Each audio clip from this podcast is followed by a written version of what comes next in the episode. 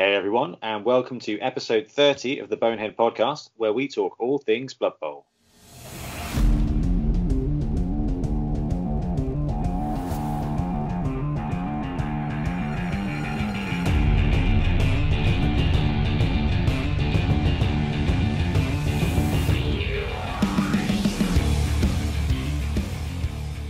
Welcome back. I'm Ben.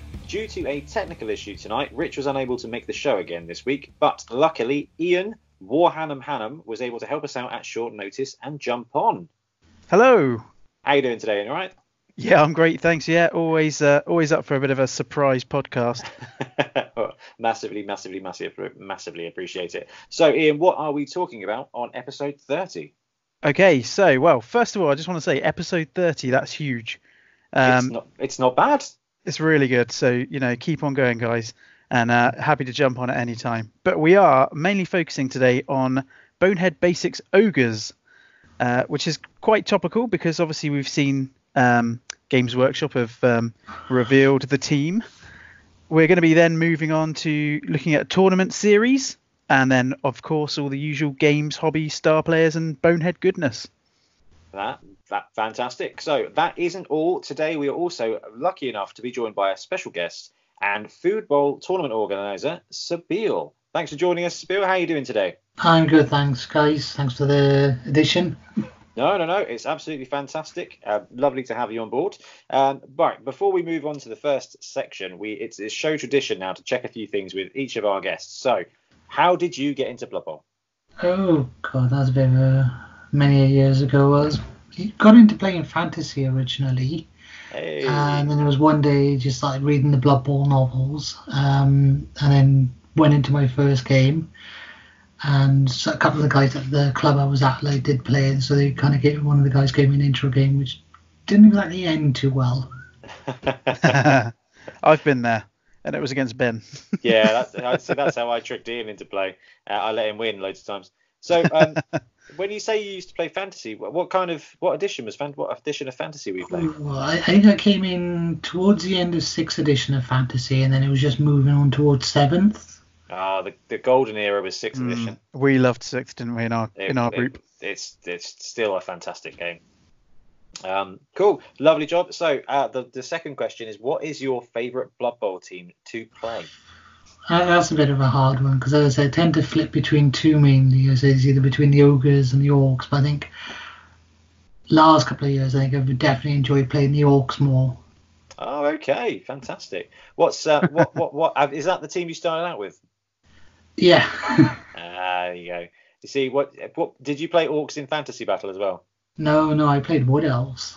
Ooh, oh, wow. okay. Yeah. That's that's see what we normally find is that someone's like, I play orcs. What game?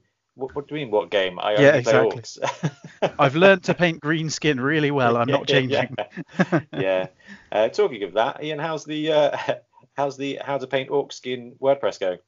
Oh yeah, good. Yeah, so done a done a few, taken a bit of a break, and I'm going to come back with uh, a little bit of work on glowing. I've, someone's asked me to uh, do a bit of work on glow effects, so going to look at some simple ways of doing that. Fantastic. Right then, if you guys are ready, we'll move on to news.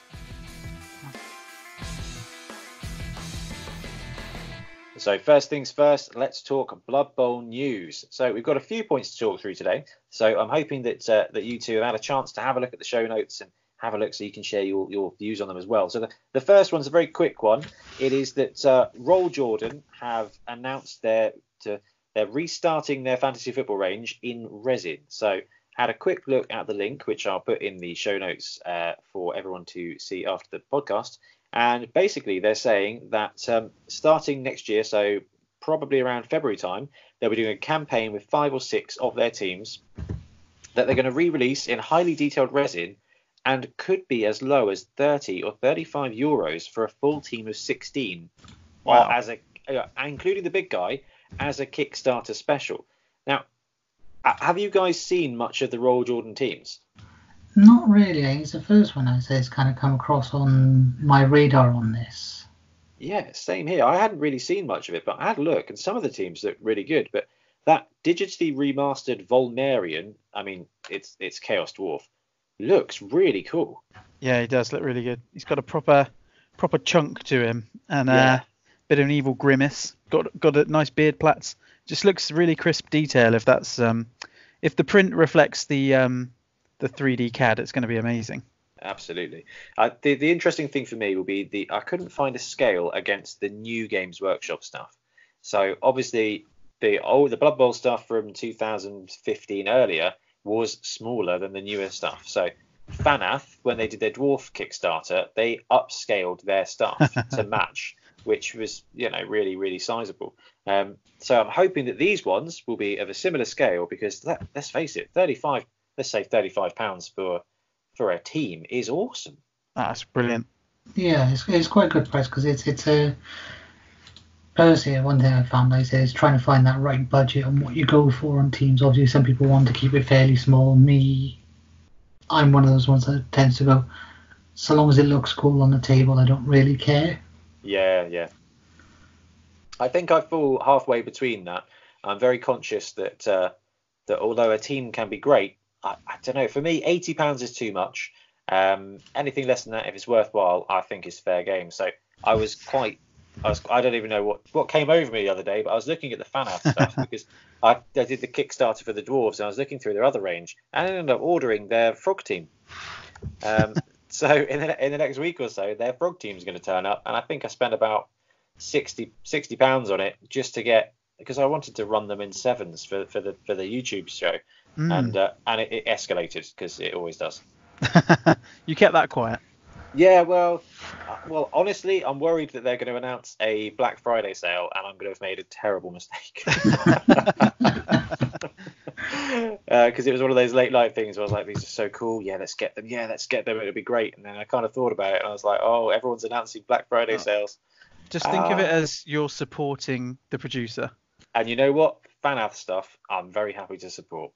uh, so yeah, it'd be cool to see uh, what Roll, Rolljordan do with that, um, and it'd be great to see the models themselves when they're digitally remastered. You know, uh, LucasArts style. Yeah. uh, hopefully they don't, um, you know, pop out of the fog like LucasArts games. Oh wow, that, that was the best part of the LucasArts games was driving around and all of a sudden there was a wall there. It was great. So the the second bit of news uh, we've got Ian and I actually did talk about uh, a few episodes ago. I think it was 27 or 26, the one before the Lizardman one, which was the 3D dugouts. Yes. Um, the Blood Gout ones. Uh, we actually said, didn't we? Like, oh, it's great if you've got a 3D printer, but now on Etsy somebody is 3D printing them and for 35 pounds. That's really reasonable actually, because I remember we were talking about when you break down just how many pieces uh, that file had to put together and print separately, and the the kind of time you would be spending on that. 35 pounds for all that chunky resin, plus it's, you know all the man hours. That's amazing. It's really good, isn't it? I mean, they're not paint, they're not painted, are they? Uh, da, da, da, no, they, they looking by yeah, they come unpainted. Oh my gosh! Look at the amount of pieces that it comes. Yeah, exactly. That's what I mean. It's uh, it's loads. But yeah, the detail on it is really nice and everything. I'll, I'll definitely got to give it that. But it's it, it's one of those things. It's personally, like I said, it's if if you've got like a nice setup in the house or at your gaming area, it's lovely. I think the, my only issue with that is, is the transport side of it. Well, yeah, actually, it, fortunately, you can collapse it mm-hmm. into into into kind of a self-contained box, which is quite nice.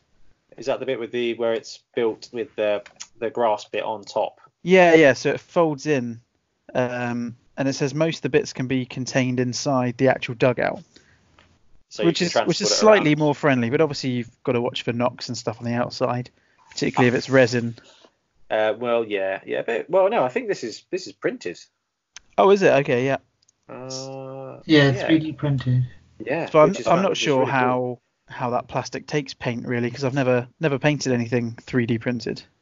Um, have have you, Sabeel? Have you had any 3D printed stuff? Uh, we've had a couple of the ball tokens that one of the guys did for some of the the Welsh Blood Bowl lot, and they said some of the guys have got around to painting it, and it, it has come out pretty nicely because it's it depends on the resin material. I think most of it, as long as it cleans up nicely, but you get a good solid base coat on it, you're yeah. pretty much fine with most things. Oh, that's that's good. That's good. I've got one that uh, Hobby Hermit printed out for me, and you know what? I washed it the same as any other resin model, and it's um it's perfect. So I'm I'm really impressed. So yeah, thirty five pounds though for this uh this dugout. It's it's a it's in the right price range for that Hmm. little bit of bling, isn't it? Yeah. It's in the danger zone for me. It, it, it's one of those things. It was like it was um was it the World Cup a couple of years ago where they had the the metal ball token? Oh yeah, yeah, yeah. Because obviously when they did a re, uh, guys did a reprint and all, I definitely got in on that because that's a that's a nice one to have. But then as I since a lot of people are coming out with the new printed resin ones, they're becoming a bit more common and everything. And like the the poker chip styles, I think um Yeah. I saw that you guys have as well. Those are those are nice. You get some really nice good quality on those. Yeah, and they're they're just it's just a cool bit of extra to have. Now I've you know when they've got the scatter template on them as well, it makes them very useful. So um yeah, so that's that's cool. So that's Blood Bowl dugout, 3D printed terrain, fantasy football, 28 millimeter Blood Gout Studios. Um, Get all that? yeah, yeah, yeah. I hope you wrote that down. I'll, uh, again, I'll make sure that's in the show notes so you can have a quick look because actually, thirty-five pounds if you're looking for some extra because you don't have quite enough Blood Bowl stuff to do. No. I yeah, it's a no-brainer for me. You've got all the teams. You just need some uh, some of the got tokens. multiple of the teams, and then yeah. uh, right, what's next on the list? Oh, I love these. Have you Mm. seen the Star Player Shop Chaos Dwarfs? Yeah. I'm just having a quick look at them now. They are very nice. Yeah, I see. I've got a bit of a thing for Chaos Dwarves at the moment because they are so hard to find, sort of. um, you know, you've either got to buy a full team at 80 plus pounds. There's nothing. There's no mid-range option. Um, and these, where these guys are six, seven euros for the Chaos Dwarf, each Chaos Dwarf, that means you can get your Chaos Dwarves for 30 quid or whatever, and then you can top it up with goblins and it becomes your team. But the Bull Centaurs are beastly. Yeah, really nice. Yeah, and two very very strong poses as well. So, you know, they're really individual and actually pretty reasonable there. So They they're on sale at the moment. They're 25% off. 8.96 euros. Really good. Yeah, well, yeah, well, they're all out of stock at the moment, so that. That's Uh, why. it's probably just the high demand of it. Like I said, it's it's it's one of those things when when people do come across a team that does look very nice. It's it's that thing. They go very fast. yeah, uh, uh, was, yeah. was it Hungry Troll did a nice Chaos Dwarf team as well, and that was in quite uh, high demand for it. Um, but then these, like I said, you can see they are very nice, very unique. yeah, these and are done, The And they look- detail. And they look really classic as well. Nice Um, to see some mutations as well. Uh, They've all, I think they've all got mutations, haven't they? yeah, yeah. So you got a what's that prehensile tail? I'm guessing is a scorpion tail. Yeah, I know. but That's, you Yeah, could- you've got a could it for mix of things. horns and tentacles, which is nice. Yeah, fantastic. yeah. So the game, there's there's the rumors of the Games Workshop Chaos Dwarf um, going on sale at Christmas. Did you see? did, did you see this, Sabeel? Yeah, I did see that. It was uh, the whole rumor that the old Chaos Dwarfs it was uh, coming out on a reprint. Yeah. Now, obviously, we've not seen or heard anything more about that, but with the rumored release date of the Ogres being on the 14th of December, we're expecting that this weekend we'll see the pre-orders for the following weekend, so that you know you can pre-order stuff on the 7th. So it might be that the old stuff will come out very soon for for the Chaos Dwarves, but these these these look incredible, and they'll probably be the same price range as the uh, as as the Games Workshop ones would be if they were being reprinted. I think. Yeah. it's, it's, it's a bit of a hard one to tell because it's ba- it, my personal thing is basing it off what they did the reprint of the Star Players Yes. uh, for Forge. Well, those ones were quite expensive. They were for for was it was it four or five Star Players? Um, yeah, I mean everything they've brought out that's been of the old of the old description has been priced quite heavily. I mean, look at the hot pot. What was the hot pot? Was it twenty pounds? Yeah, I think Craig got one, didn't he? Yeah, I Um, think I think that was six pounds when it first came out for in in you know in the olden days. but I think I, I guess um, you know because it is out of print, you look for uh, what some of this stuff goes for on eBay, Yeah, and actually you're still making a, a crazy saving if you really want that specific model. yeah, you're buying stuff you'd pay thirty five pounds for on eBay for twenty pounds for straight from Games Workshop. Yeah, I think the other side is that nostalgia bit of it. Yeah. That's it. I mean, we were having a conversation in our, our Blood Bowl group chat today about the the extra price you get on for for something being memorabilia, and it's it's a good thirty percent. and I think that definitely falls into it. So yes, that is starplayershop.com. Check out their Chaos Dwarves. They are looking really, really, really good. Um, so Greebo Games, big fan of Greebo Games. Looking forward to their Pirates Kickstarter being finished and released next year. Obviously, we're, we're very excited to be able to play a part in helping to design one of their their models. So their um, uh, what is it? Creek Rust Gouger, the, the Verminator model. Yes, yeah. Our, our, our listeners got our listeners got to participate in you know what it should have on it, which is really cool. So looking forward to those coming out next year. But and anybody who watches Seven Super Series or listens to the show will know I am a huge big guy fan in Blood Bowl. And they've and they've yeah yeah in Blood Bowl uh, and um, they've released the their Taamut the Fanged King Kroxigor he, he does look very nice. I, I especially love the uh, the dwarf model that, that he's got impaled on the hand.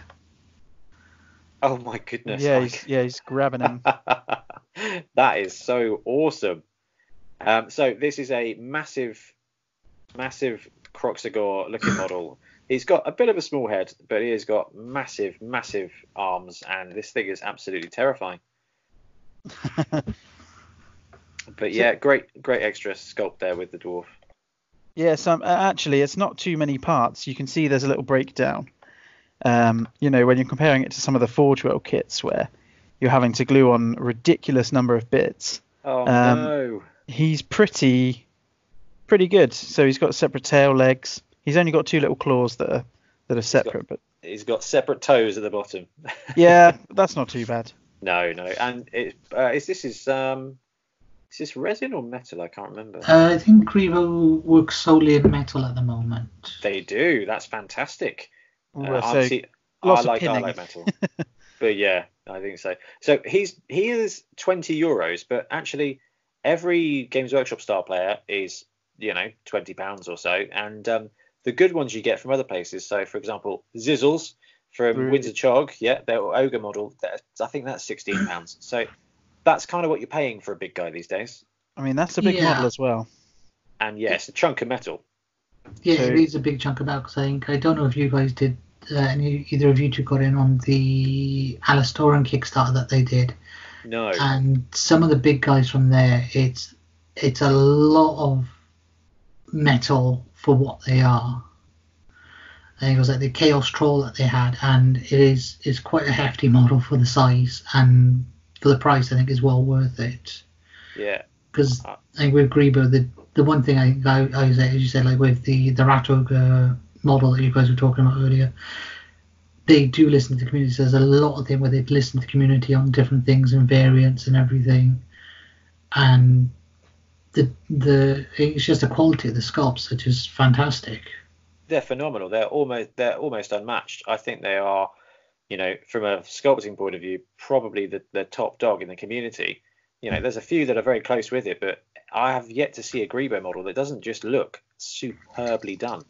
Um, but one thing I am I haven't seen their Zoat be released yet. I did see the the spoilers of the Zoat when the Wood Elf Spike came out, ah, but I ah, haven't yeah. seen the model. Haven't seen the model for it yet. So hopefully at some point that'll come out.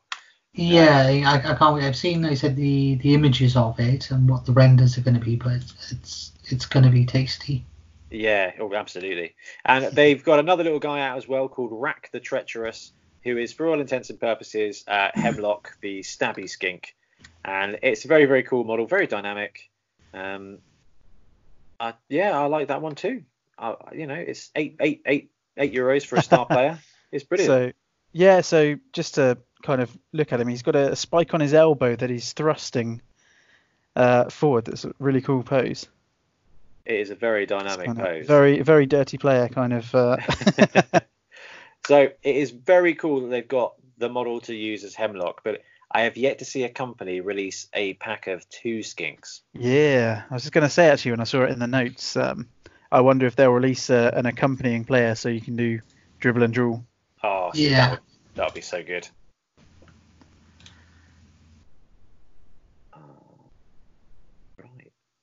Okay, so that wraps it up for miniatures. uh, we've got a little shout out here, and that is just from us to say, hey, we have got a Discord. It's pretty active and it's full of absolute Blood Bowl nonsense. So I've put the link in the show notes, and please jump on board, show us what you're working on, tell us what you're playing, and uh, just have a good chat.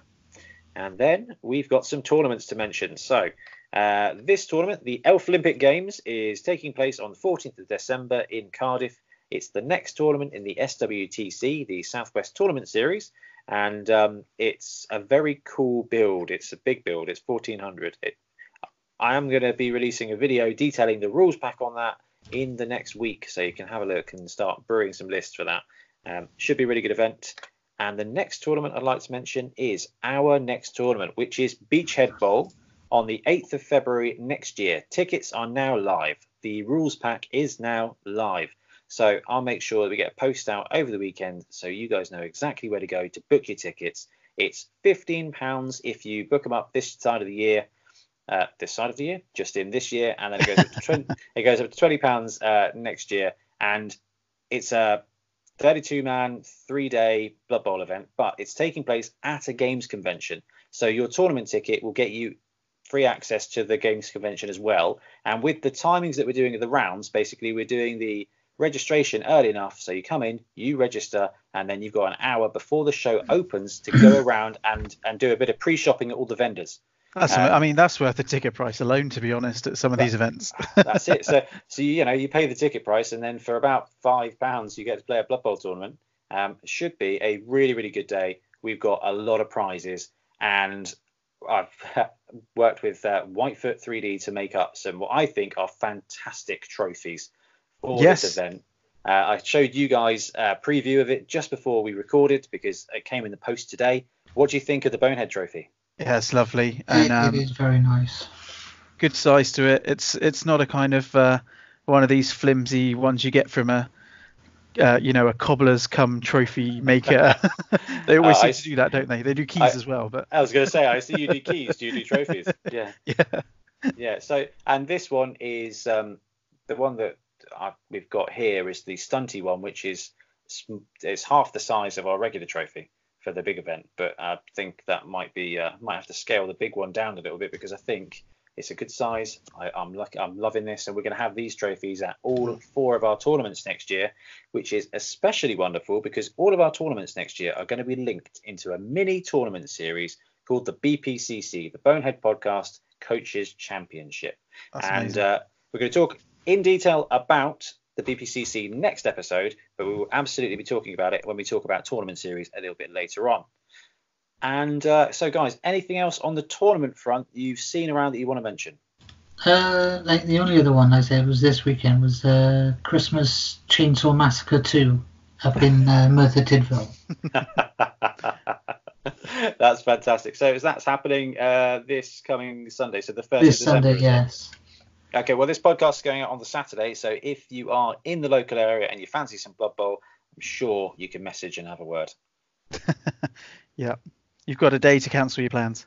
Yeah, day to cancel the plans because let's face it, the Christmas Chainsaw Massacre uh, two two is it just sounds, sounds such good fun. Okay, I think that wraps it up for news, so we better move on to hobby.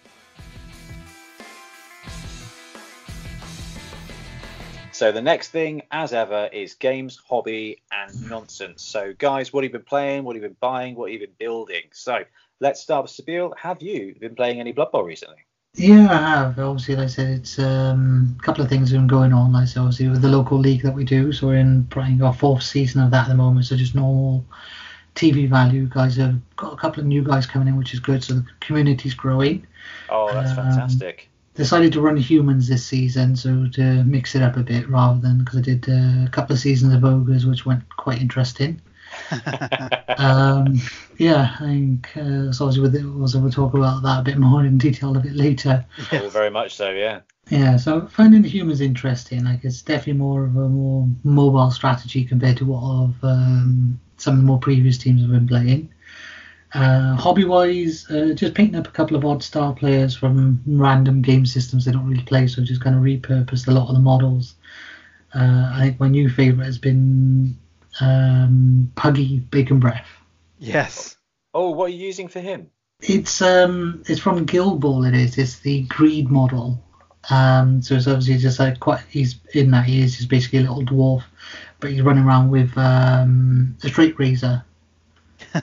So I use that. Tend to use that. So it's something quite unique, not really seen on the tabletop, but it just it stands out a little bit. Mm. So do you do you play Guild Ball also, or is this just a model that you've seen? No, I, I played it for a little while, but unfortunately, it just didn't quite take off. Mm. I've heard that at the, at the time period, it, and it's like it's it's now it's starting to. But with a lot of the guys that play, they don't tend to play down at Firestorm where everyone else is. They tend to tend to keep it into the houses and on other days, which I'm unfortunately not available for. Oh, fair enough. Is um is the greed one the one with the little top hat and, and yes. big, mu- big mutton chops? Oh, that's fantastic. yes. That is a very cool model. Now, I'm I'm a huge fan of finding models from other ranges to use in Blood Bowl. So especially when you've got a pack of one or two models and you think that guy could be great. So there's one I'm eyeing up from Privateer Press, which is this boar-headed centaur thing that I'm just like, this is a great Hthark. So I'm just looking for it. That's why I think I'm probably looking for a Chaos Dwarf team, is just so I can run Hthark. this guy. I found a Minotaur. I need. Are, are you on about yeah. um, Drummond Strang? Uh... He's under the Hordes Rec section of the Minions. So basically, he's, uh, basically it's, it's that part of the factions mixed between either crocodiles or pigs. Yes. Yeah, yes, so, that, that is it. Yeah. Yeah, I, I considered that for a little while, but then it was like I kind of went to something else. So hopefully, when that stuff arrives, it'll be quite a monstrous looking team I've got on the table for my Chaos Dwarfs. St- Sturm Drang, yeah, from Minions. This one. Yeah. Um, yeah, which is a, a dual-headed or massive boar centaur with huge metal hands. It just looks like a really cool model that, for sixteen pounds plus postage, just makes a really great individual model for a team.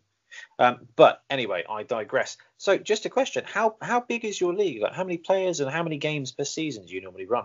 It, it varies. It does. Like last season, like we had about I think it was about 24 people last season. So obviously, because it was um, how we just ran, we ran two divisions. We did about uh, just 11 games on a round on a single round robin, and obviously that did progress quite. And then this year, I think we've had a bit more of uh, a bit more uptake, but we've split it into three divisions. Oh wow! Um, so it's about nine people per group, but then so due to the odd numbers, it's each week one person misses out the game, but then everyone still plays the same amount. So it's going to be a slightly shorter season, but with a quicker turnaround then. So you you running quite a like a strict schedule of, of games there? We we run on a two week schedule. We do. So obviously everyone's got these. It's because we're coming up to Christmas now. I've got a bit. Ah, yeah, yeah. A lot, a lot of the guys tend to, if they're free, they kind of meet up and they just put they just put sideline what their results are for keeping track of it. Um, but then it is much more like that. So as long as everyone on the tail end is more or less on the same level, it works. But as I say, focus on the premise of that each round get you get two weeks to get your game in. That gives everyone plenty of time to get their game in without feeling pressured or or losing taste for the game, which yes. I've seen previous leagues where people just just lose interest and then move away from it. Yeah, you can get burnout, can't you? Where you play a load of games in a quick space of time, and then you have to spend that time then having the catch up, and in the meantime you end up playing no Blood Bowl for a few weeks, and it can it can um, dilute the group, I suppose. So Yeah. that's cool. That's cool. You've got a massive um, massive league, really. That's fantastic. It's one of the things. It's it's growing. that's that's the main thing. Um, And You, you So play at it- Fire, you play at Firestorm, do you? Sorry. Yeah, we tend to play at Firestorm. Like I said, some of the guys tend to meet at the the houses and play. Like I said, main, main places. Like I said Firestorm. So we've got this. I think since Firestorm moved into their new premises a few years ago, it's it's definitely a lot more tournaments have been happening, obviously across the multiple systems. I think Yeah. Uh, Welsh Open is now moving there. Um, I think obviously I've run it there. There's a couple of other one days that tend to run at Firestorm, Yeah. and just just kind of like a quite good all all inclusive venue for what it is. It's dangerous when you find a really good location because it does just tempt you to play more and more tournaments. Yes. Um, we, we've got Entoyment in Poole, which support us on the show a great deal, and we run three tournaments there each year now. And it's such a great shot. But unfortunately for us down in Wobble, it's it's about a 45, 50 minute drive, which is just a little bit too much for too often. But for a one dayer, it's perfect. Yeah. it, it's it's finding the right balance between a venue and what you can do. Yeah. Yeah, there's yeah. definitely some really good um, Welsh tournaments on the AOS scene that I'd love to get to, but again, it's just that um, it's a big commitment. And the, some of these run at Firestorm as well, and I've just heard really good things about it. Uh, yeah, yeah. I mean, we mentioned that I think a few weeks ago, didn't a few hmm. episodes mm. ago. Yeah, when we mentioned Foodbowl. Yeah. yeah. Yeah. Yeah. So obviously, like I said, Foodbowl ran there the, the other day. Was I, I remember you like briefly talked on the subject of it. It's going to be a bit tight with the the four games. It was a bit tight, but I think for the most part, a lot of the guys did enjoy it. Feedback has been generally quite good. Um, unsure on the ATV rule set.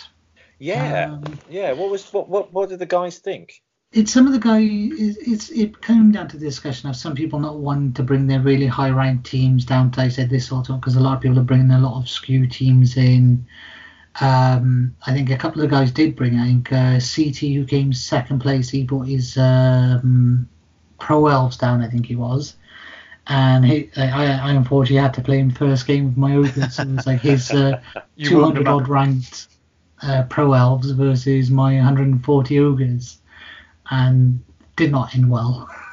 So that's interesting. So one of the bits of feedback was that it um, that because it it adjusts the tier levels essentially a little bit more than the other rule set that it can impact on the NAF rankings. Is that what the guys were? Is that what some of the feedback was?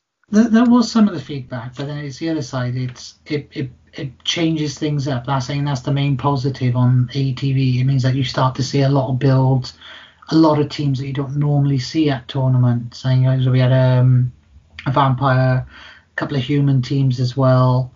Um, and was strong showing of chaos and dwarf teams, which was surprising. Yeah, absolutely. So this is the um, all teams viable format that's uh, come from Denmark, and it um, has different ways of balancing the teams. It's very similar to. I, I wonder if it if this was what the World Cup started as, the World Cup rule set started as, because um, it's it's a very similar kind of ilk. Yeah, it, does seem like that. I think the the one thing that does become a bit confusing on is how they use the the gold bar system. Oh yeah, the gold bars. So yeah. um, so I used to love those biscuits. Yeah, so there was there was a few issues with that. Obviously, we had to kind of like manually adjust and double check on that. Oh, um, wow. But then we resolved most of those issues. But I think the other side, rather than using the gold bars, you could just put it into that extra cash for those tiers. But I think it's, I think with the Excel sheet that they had, it just worked out easier just to incorporate gold bars for it. But obviously, so, like I said, it's they they, yeah. they work on it each year, and just try to make it more smoother and streamline it as best they can. It is it is a cool idea, and the spreadsheet, as i am a huge spreadsheet fan, but um, their spreadsheet is really well done, and it makes the complicated rule set it's weird. It just it puts the rules into the spreadsheet, so you're kind of just using the spreadsheet to figure out the rules rather than the other way around. So um, I mean, Ian, we we had we had some problems with our Fubble Wobble World Cup rule sets, didn't we? well, not from our side, I must say. You know. yeah, well, that's because I was. but we there, had you explaining it, talking us through it. Yeah, I yeah. think it was just um, getting because obviously it's uh, the the World Cup is a three day, and it's got. Uh, various rules for the different days in terms of the team composition. Um, so just kind of getting across what could take what. Uh, and when. and when and how much. I think probably the biggest confusion came from the minimum spend on the team, uh, yes. which which yeah. had to include, uh, you know, like your things like fan factor and so on, and your players uh, away from your skills. So the skill pot, as it were, um, yeah kind of getting how much is that skill pot, just making and, that really clear. And it was really great going through that because actually I got to adjust the rules for Beachhead Bowl based on the feedback that I'd seen from the World Cup rule set and from literally going through it with our group because it was just a case of actually, you know what, it's way, way simpler if you have part A is team value, you buy things, and part B is skills. Yeah, and, and that's the thing. I mean, yeah. A lot of people are probably listening to this saying, you know, what, how on earth did you find that confusing? But I guess yeah. if you don't if you're not someone who is a regular tournament player and is just kind of dipping their toes in, um, kind of getting that as the pack without it being kind of really clearly broken down, you know, can be confusing. And we want to encourage lots of uh, new players to come. So anything that makes it a bit more accessible is great. Yeah, I think that, that's the key point there is, is, is finding a balance between how, I said, like with anything, is making things work. I said obviously because um, Christmas Chainsaw, which you mentioned earlier, that's using a similar thing. So you've got X amount then to spend on your team, and then extras then for skills or additional star players. Yeah, yeah, it's and that's one thing I absolutely love about Blood Bowl is how each tournament is really unique. But I do think, uh, very similar to Steve from the Both Down podcast, that there's that that some kind of standardized tournament rules for us to just use and then make adjustments to for you know your, your primary NAF tournaments. I think it might be a really good idea, and that's uh, you know what we spoke about a few hmm. episodes mm. ago. So, so, lovely. Sorry, Ian, after you. Yeah, no, I was just going to um, ask Sabeel because obviously a big factor of your Foodbowl was the kind of charity food bank aspect, and yes. I just kind of wanted to know how that went and uh, you know how people felt about that and kind of how well supported on, it was. On the charity side of it, there was, like I said, a very strong amount of support. Uh, like I said, obviously we had a, a good amount because it originally started with just um, this starting just mainly for the purpose of Blood Bowl. But then it was like under the whole thing, I was just thinking about why not open it up. So I spoke to one of my mates uh, about possibly running a, a Necromunda side of it as well. Mm. And really his response was, I don't know. I don't think we'll get much response. And then it was like within three weeks, I think we had more Necromunda players signed up and paid for than we did have Blood Bowl at that period. well, well, to to be fair, that's because it was an Ambot brawl. Which, yes. Which was awesome. so Ian, I haven't had a chance to show you this, but Sabeel sent me a load of photos, and there's so many cool Ambot conversions. Oh um, yes. So, so I'm currently working on this. Yeah, you're you're building an Orc one at the moment, aren't you? Yeah, Orc Big Mech. Yeah, it's, it's, they're such cool models. It's the equivalent of saying in Blood Bowl, do you know what we're going to do? We're going to have three games of sevens and then a big guy bash. You know, and, and I think that might be my perfect Blood Bowl tournament. Uh, I, I, I, think that's an idea you might have to run in the future then. well, there's so. a, there is some really good side games out there, and uh, one of my favourites I've seen from AOS, but it is actually based based on Blood Bowl is Gryph-hound Racing. So it uses a Blood Bowl board, Blood Bowl skills, and you've got to race your uh, your Gryph-hound, which is kind of your bird dog, up and down the pitch, pecking at each other. But I think little side games like that really bring a tournament to life. I think so too. So, how much did you guys raise in the end, Sabeel? In total, I think it, came to about five hundred and ninety-two pounds after the after the raffle and everything, and then the little bit of the expenses, and then obviously, so I rounded that up to in total about six hundred pounds. Then, so it's a fantastic amount. Like yeah, really good, really good. That is um, absolutely brilliant. Yeah, and I said drop that off to them. They're very appreciative of that, and it was, it was one of the things I did I did speak to him and said, "Do you want us to buy you say?" Because and he said, "Because it's the time of year, they tend to get a large amount of donations." Yes, yeah, yeah. The money they said was, it's good because they can put in the account, and times of year when it does get quiet, they've then got that money then to draw on to, to, to fill up their stocks when they're low. And I've got to be honest, you've you've inspired me because in my actual real life job, I work with um, my company works with Food Bank to do food donations every single day. So actually, you doing that with the food bank and seeing what can be done as part of the hobby is something that I really want to look at next year. Um, and because I think just, you've, you've just genuinely inspired me. Well, uh, if you awesome. if you need a contact, Ben, my father-in-law uh, helps run one of the food banks in Fareham. Uh, does he really? I might yes. actually already work with his lot. You might do, uh, yeah. Yeah, because because the Locks Heath store, we yeah, oh that's really interesting. Mm. I, I think you see this side, like a couple of the guys when they did first announce the tournament, they said it's a lot of it. Obviously, we all want to go just generally for our own amusement and everything, but it's a few of the guys have said it was like Lunch Money said, I'm putting it. He put it on the circuit because he goes, it's a it's a charity tournament, but it, it's for a good cause because a lot of the guys are saying we need more charity tournaments, and a lot yeah. of the guys they'll go to, they'll go to a whole thing. Like Threadball is probably one of the main ones I know of that does it. Yeah. And they generally raise quite a fair amount for the for the charities and everything. Um, I think was it Symbol now they've been out and they they I think they, they have a target of raising about a thousand pound I think it was. That's awesome. Wow. Well, um, do you know what the the worst way to raise charity would be if running a Blood Bowl tournament is apparently the World Cup. Um, so, but uh, it's good to know that you know you can't make a lot of profit running a tournament, but if you include it in charity and it lowers the costs and gets engagement, you can, and I think that's great. Um, so yeah, superb job running that, and the feedback seems to have been great. And I'm just you've done a great thing for the hobby, and more importantly, for the Cardiff Food Bank. Yeah, I think uh, the only thing now is I've got everyone asking me when what have, we have they sorted out the dates for ne- for the next for next year's one. well, you need to get on that, I think, because I I would love to attend, and uh, as it's uh, as it's at Firestorm Games, I think I'll trick Ian into coming as well. Sounds good. Uh, yeah, cool. So lovely job. Um, Ian, how about you? Have you been playing any Blood Bowl?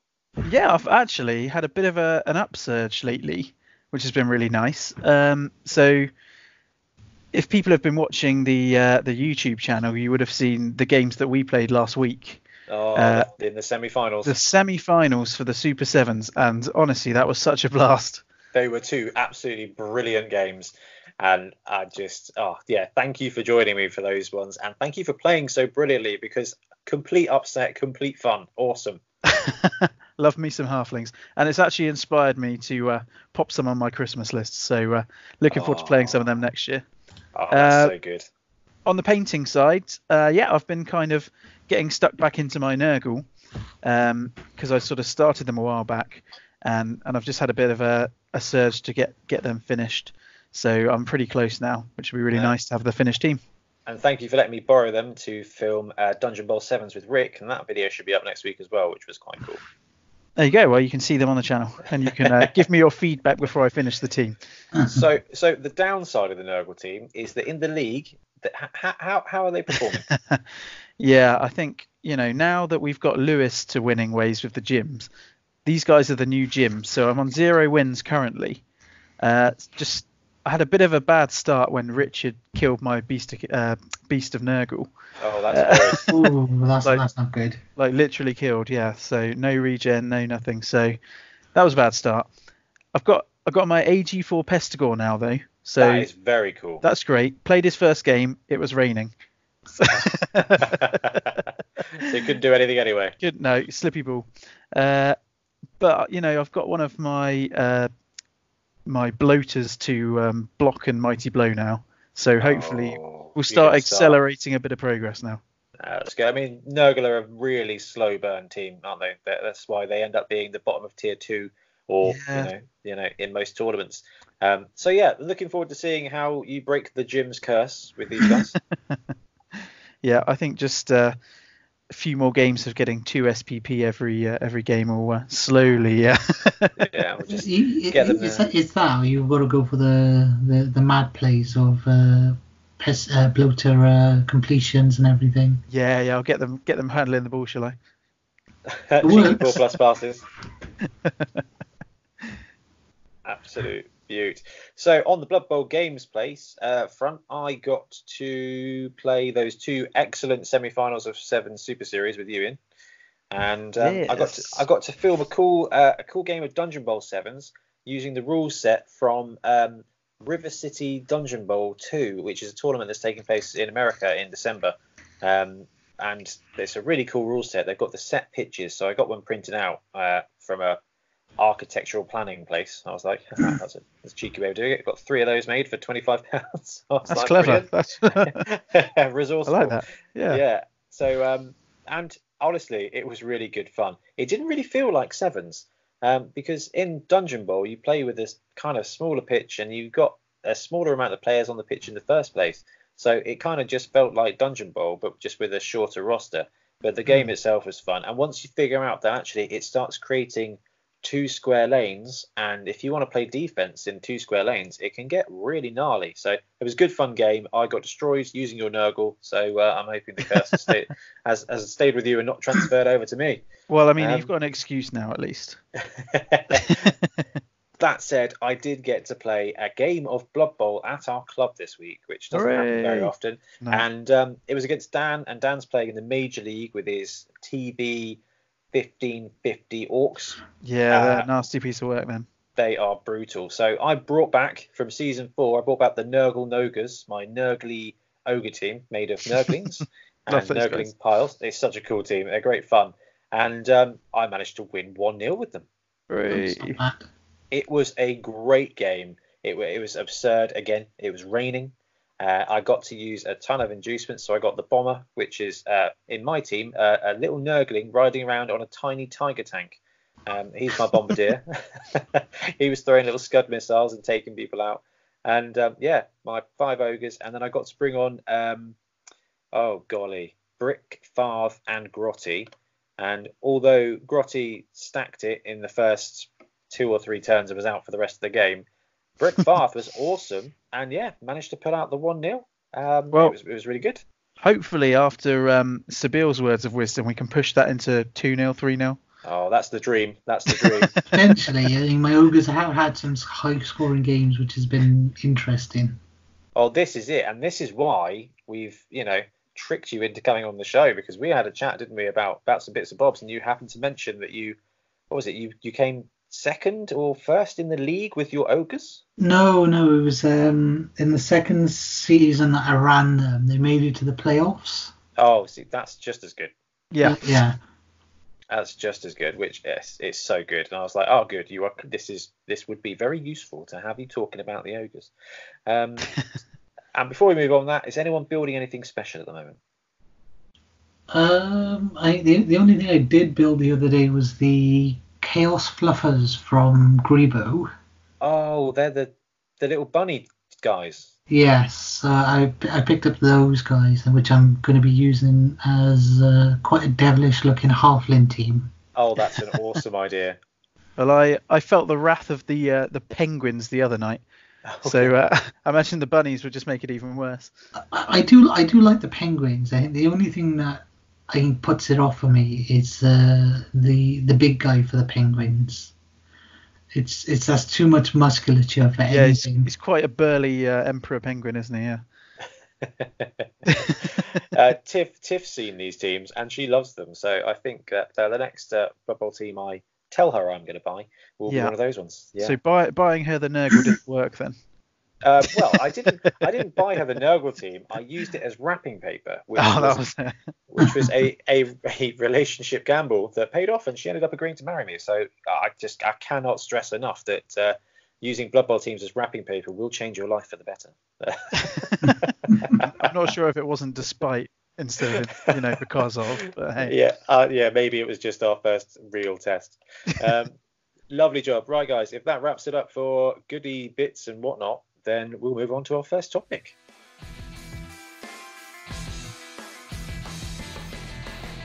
So, on to our first topic of the episode, or first big topic of the episode, is going to be Bonehead Basics Ogre teams. So, the new Ogre team from Games Workshop is coming very, very soon. We've seen the spoilers. We know the rumored release date is the 14th of December. And um, we thought we wanted to make sure that we got everyone got the lowdown on running ogres as soon as possible. So, like we said earlier, we're joined by an infamous ogre coach today to talk all about them. Um, we're not sure what's coming in the way of changes, as in new positionals and definitely new stars, or at least the removal of stars if the last Spike magazine is anything to go mm. by. But we thought we'd talk about them as they are now, and then when the Spike magazine releases, we can talk about the inducements and any roster changes there. Because actually, what we've seen is that the core lists stay the same, they just add a little bit or change a little bit. So what we talk about now will should be applicable. And you know what? If they change it up so that it isn't, then we get a whole new team to talk about. So I'm happy with that. So what we'll do is we'll do the same thing we do all the time for Bonehead Basics. We will talk through the positionals, and there's a whole two of them on this team. and we'll talk about uh, development with a, with a skew on league, uh, which is what we primarily do. Uh, we'll talk about some standard rosters, some standard ogre tactics, and the key star players and inducements. So we're not going to go through the full list, just the top one or two that you need to be aware of. And we'll talk through a couple of tournament builds or what they're good for. So if you guys are ready, we will start going through the roster. Okay. So uh, I think we should start with the most important player, the Snotlings. No, no, uh, actually, they're Gnoblars. well, they're, they're, called Runts now, I think, but we'll, we'll, we'll come back to those in a minute. So, Ogre teams, we have got 0 to 6 Ogres. They're 140,000 each, movement 5, strength 5, edge 2, armor 9, bonehead, mighty blow, thick skull, throw teammate, no loner, which is fantastic on this team. Mm it, it's it's a nice thing. It's in in a similar sense to the the halfling treatment, not having the loner aspect. Exactly. Honestly, if they had loner, this team would be absolutely horrible. But mm. They don't. So although this is, I think Ogre is the worst ranked team. Is that right? Yeah. Yeah. Okay. Although it is the worst team, you know what? Have, not having a loner on the ogres means that you can you can still spend the rerolls and you still get to play the game and try stupid stuff. And it's actually, I, I really love that they don't have the ogre, the the loner on it. So these guys, you can you can have up to six on the roster, and we'll talk about team builds in, in a minute. But we've seen ogres on you know on the human team and on the chaos pact team. These guys are great at smashing. So we're going to talk league development with them. So um, what uh, what upgrades are we looking at straight off the bat for ogres when you get the chance? It, it's a toss up between guard and break tackle, in my opinion. I think that is a very very fair mm. shout. So, all right, let's pose the question. You roll the double. What do you go for? First double I went for was jump up. Oh, wow. Okay, yeah. On on the ogres. Yeah. really? On, only on the one really, because I think this team is the my my my team has only rolled three doubles. So I think the first roll roll I got, we already had break tackle, so it instantly turned into a jump up on that. Um, interesting. He's constantly mobile then. Yeah, so he's kind easy, of a pseudo blitzer. Mm. And it, he's a bit of a nightmare to pin down. That's really quite interesting. I would have thought that once you've got the break tackle on there, the, the double would have been would have been dodge. Dodge, yes, uh, it, it, it did did consider that, but it's it's the same thing. It's personal experience. As soon as you give a player dodge, it becomes useless. They never need it, and and you just play probably just roll straight up pounds. yeah, no, that is a really fair shout. But we're not gonna we're not gonna bury the lead here. Block uh, on an ogre is a fantastic, wonderful thing. Yes, um, it, it's a great safety piece then. Yeah, good in defense, good on offense, and it does help you farm even more SPPs because these guys can be tough to score touchdowns with, even though Edge 2 is really quite fine. And that's uh, that's something I found in running my ogres over a couple of seasons and running them on BB2 is that you know Edge 2 is Edge 2 is just all right. Edge 2 is just fine. You can still do plenty of stuff with Edge 2. Yeah, it's it, it's one of the funny things I found. It's obviously like I say we take break tackle, but the number of times you've made the dodge and you've done it on your basic agility, you you think why have I bothered with break tackle? Uh, well, yeah, I, that's really fair actually because you you don't have the loner, so you can use the team rerolls. Now the team rerolls cost more than most houses, but um, you know you still get that, and a cheeky four plus is is a really is a decent dodge away. However, Edge mm. five, Edge five when you're using break tackle is, is pretty awesome for Kate. Yeah, because I guess yeah, that's it. You're not just dodging away, but to be able to use it aggressively to dodge into um, tackle zones. Yeah, yeah dodge. I think I've done it. It's been useful for that surprise dodge into a cage for a sack. Mm. Yeah, absolutely. You're, you're dodging into what? Into one, two tackle zones. They're good odds, and um, you know if you're blitzing anywhere with a strength five piece, you're very likely to get two dice if you chuck those supports in. Um, so it, you know, uh, I'm a huge fan of break tackle, and you know what, guard as well. If you're not going to roll the doubles, like you say, is a really great piece because it will help protect your line. And what's better than strength two snotlings? The occasional strength three. exactly. Just going guard on everybody. So, um, what other skills uh, on ogres have we seen that, uh, or we consider to be quite useful or worth worth paying attention to? If if you if you're limited to just your basic strength, um, a guard, not the guard, sorry, the a juggernaut tends to work quite nicely. Mm. Yeah, that's kind of because if you don't block. get that double for the block, you have got that safety in the juggernaut for the blitzes then. Yeah, it's it's almost a shame that frenzy is a general skill, not a strength skill. Um, yes. Because although frenzy is a terrible thing at times, I mean having a team of loads of hornless minotaurs would be great fun. um, I mean, have you, you? No, go for it. Ian. So I was going to say, have you uh, do you consider tooling one up as a bit more of a thrower, throw teammater? So you go for like strong arm or anything like that? It's I, the way I've played my ogres, because they tend to carry the ball, I, I don't put much emphasis on Snotlings getting any skills or any star player points. I think I've had three Snotlings that went up and got skills, and then they immediately died the next game. and that's and that's that's just the randomness of it. I think um, as I don't put any value, so I tend to focus carrying the ball on my ogres. Mm.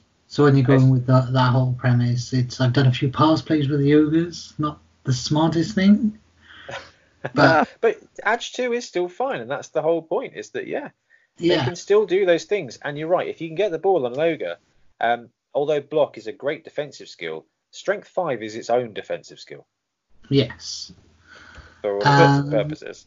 But I mean, Yeah. if, if you're doing that with ogres, then um, sort of in the in the bigger numbers, would you ever go sure hands on a double? Yes, I think I, I think I definitely would because it gives you that safety. Because whereas other teams get that easy access to the um, strip ball, Yes. it, That's it, a, yeah. it, it becomes a nice thing. Like I say, if you do, you you get one ogre dedicated as your ball carrier. Mm. Well, and even like Ben was saying, for the for the reroll cost, just having that kind of inbuilt reroll to even pick up the ball, which is a harder for ogres to do than other teams. So talking of reroll costs, uh, have you ever used pro on an ogre? Yes, once or twice, but it, like I said, it's the other side of it. It's when you're prioritizing your doubles. Pro falls very very far down the line. Mm, yeah. I, I I'm with you. I think I think you know, block, uh, sure hands are both great uses of a, of a of a double, dodge as well. And now, uh, you know, dodge in conjunction with break tackle is fantastic. It's great fun, but also as a defensive skill, um, you know, it's it's it's essentially minus one to hit. And I know that Ian's a, a big proponent of that, being a filthy Amazon coach. Um, but you know, actually having dodge on a black orc or or an or an ogre, if you can do it, first of all, helps you with that four plus, gives you the reroll to dodge away with your natural agility, and then when they do square up to you with a big guy or someone with dauntless or something, they're having to roll that extra. You know, that it reduces the chance of them popping you down by half. Yeah, I'll, I'll give you that because it's a few times I have induced uh, Bertha, for example. She's got dodge. Mm. That is exactly it. Dodge break tackle with a strength five piece is is a heck of a a jo- you know, heck of a ball sacker. Yeah, so it, it does it does have its merits, but I, I, as you're saying, like I said, with the whole thing like pro, it's it's with a lot of the skills for the, the the ones you do want, you're relying on those doubles, and then that's that's that's the crux of it. With the they're they're a solid big guy team with some randomness. Yeah. Um, and it's even like I said now, it's yes, you, you become very limited on what you go with skill wise. Obviously, it's like I said, the guard is a key thing. Yeah. Um, grab is an interesting one because if you're coming up against elves uh, or or Skaven, for example, they tend to chuck in a few of the odd sidesteppers just for that Yeah. annoyance. And when you're getting pinned on yogers, I think the only way to really kind of neglect that is by chucking on a couple of grabs.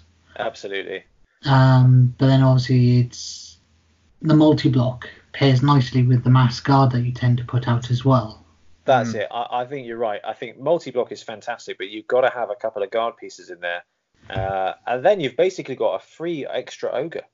You know, if you're making all those blocks and you've got guard supports, then it's it's it's brutal. But but yeah, that's that's that's that's the key key key facts. But as I said, it's you, you try to be competitive with ogres, but it's, you're going to get that one turn or Mm. several turns Oh, he just lets you down. of of you- you're all nothing but boneheads. Yes. Yeah. Yeah. And the great thing about the team is that you're not really playing to win. You're playing to stop the other person from winning, and by just having a great time at pulling off either ridiculousness or just maiming. And you know what? Once the ogres are leveled up, they become a real mighty team. You know, you get five, six ogres. You know, and so I managed. To, my team's got five ogres, and I induced uh, Brick Farth. So I was running my six ogres, and you know what? They were great. I controlled the pitch. I, you know, dealt some serious damage to a TV 1500 plus orc team, and I didn't feel completely destroyed. I felt like these monsters were just monstering their own way. It was like herding massive cats with strength five. It was cool. well, actually, I mean, I kind of had a similar experience at the, uh, our Fobble Wobble tournament because I played a really good ogre player. You did. Um, and with Amazons, and and he beat me uh, because he controlled the pitch really, really well, and he managed to kind of outstrength me and kind of corral me to one side of the board, and it was. Uh, I mean, it was a real masterclass. Actually, he was a great player. A lovely guy and a beautiful team as well. I know it's really annoying.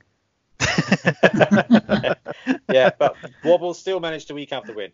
Um, the, the the only other skill that I really like is, um, and this requires you to be a have a guy that's dedicated to throw, is Brick Farth has nerves of steel, and um, yeah, that's really cool for throwing teammate because I, I, had this moment in my game where I had two orcs base my guy, and I was like, yeah, that's absolutely fine. Like mm-hmm. he's the corner of the cage.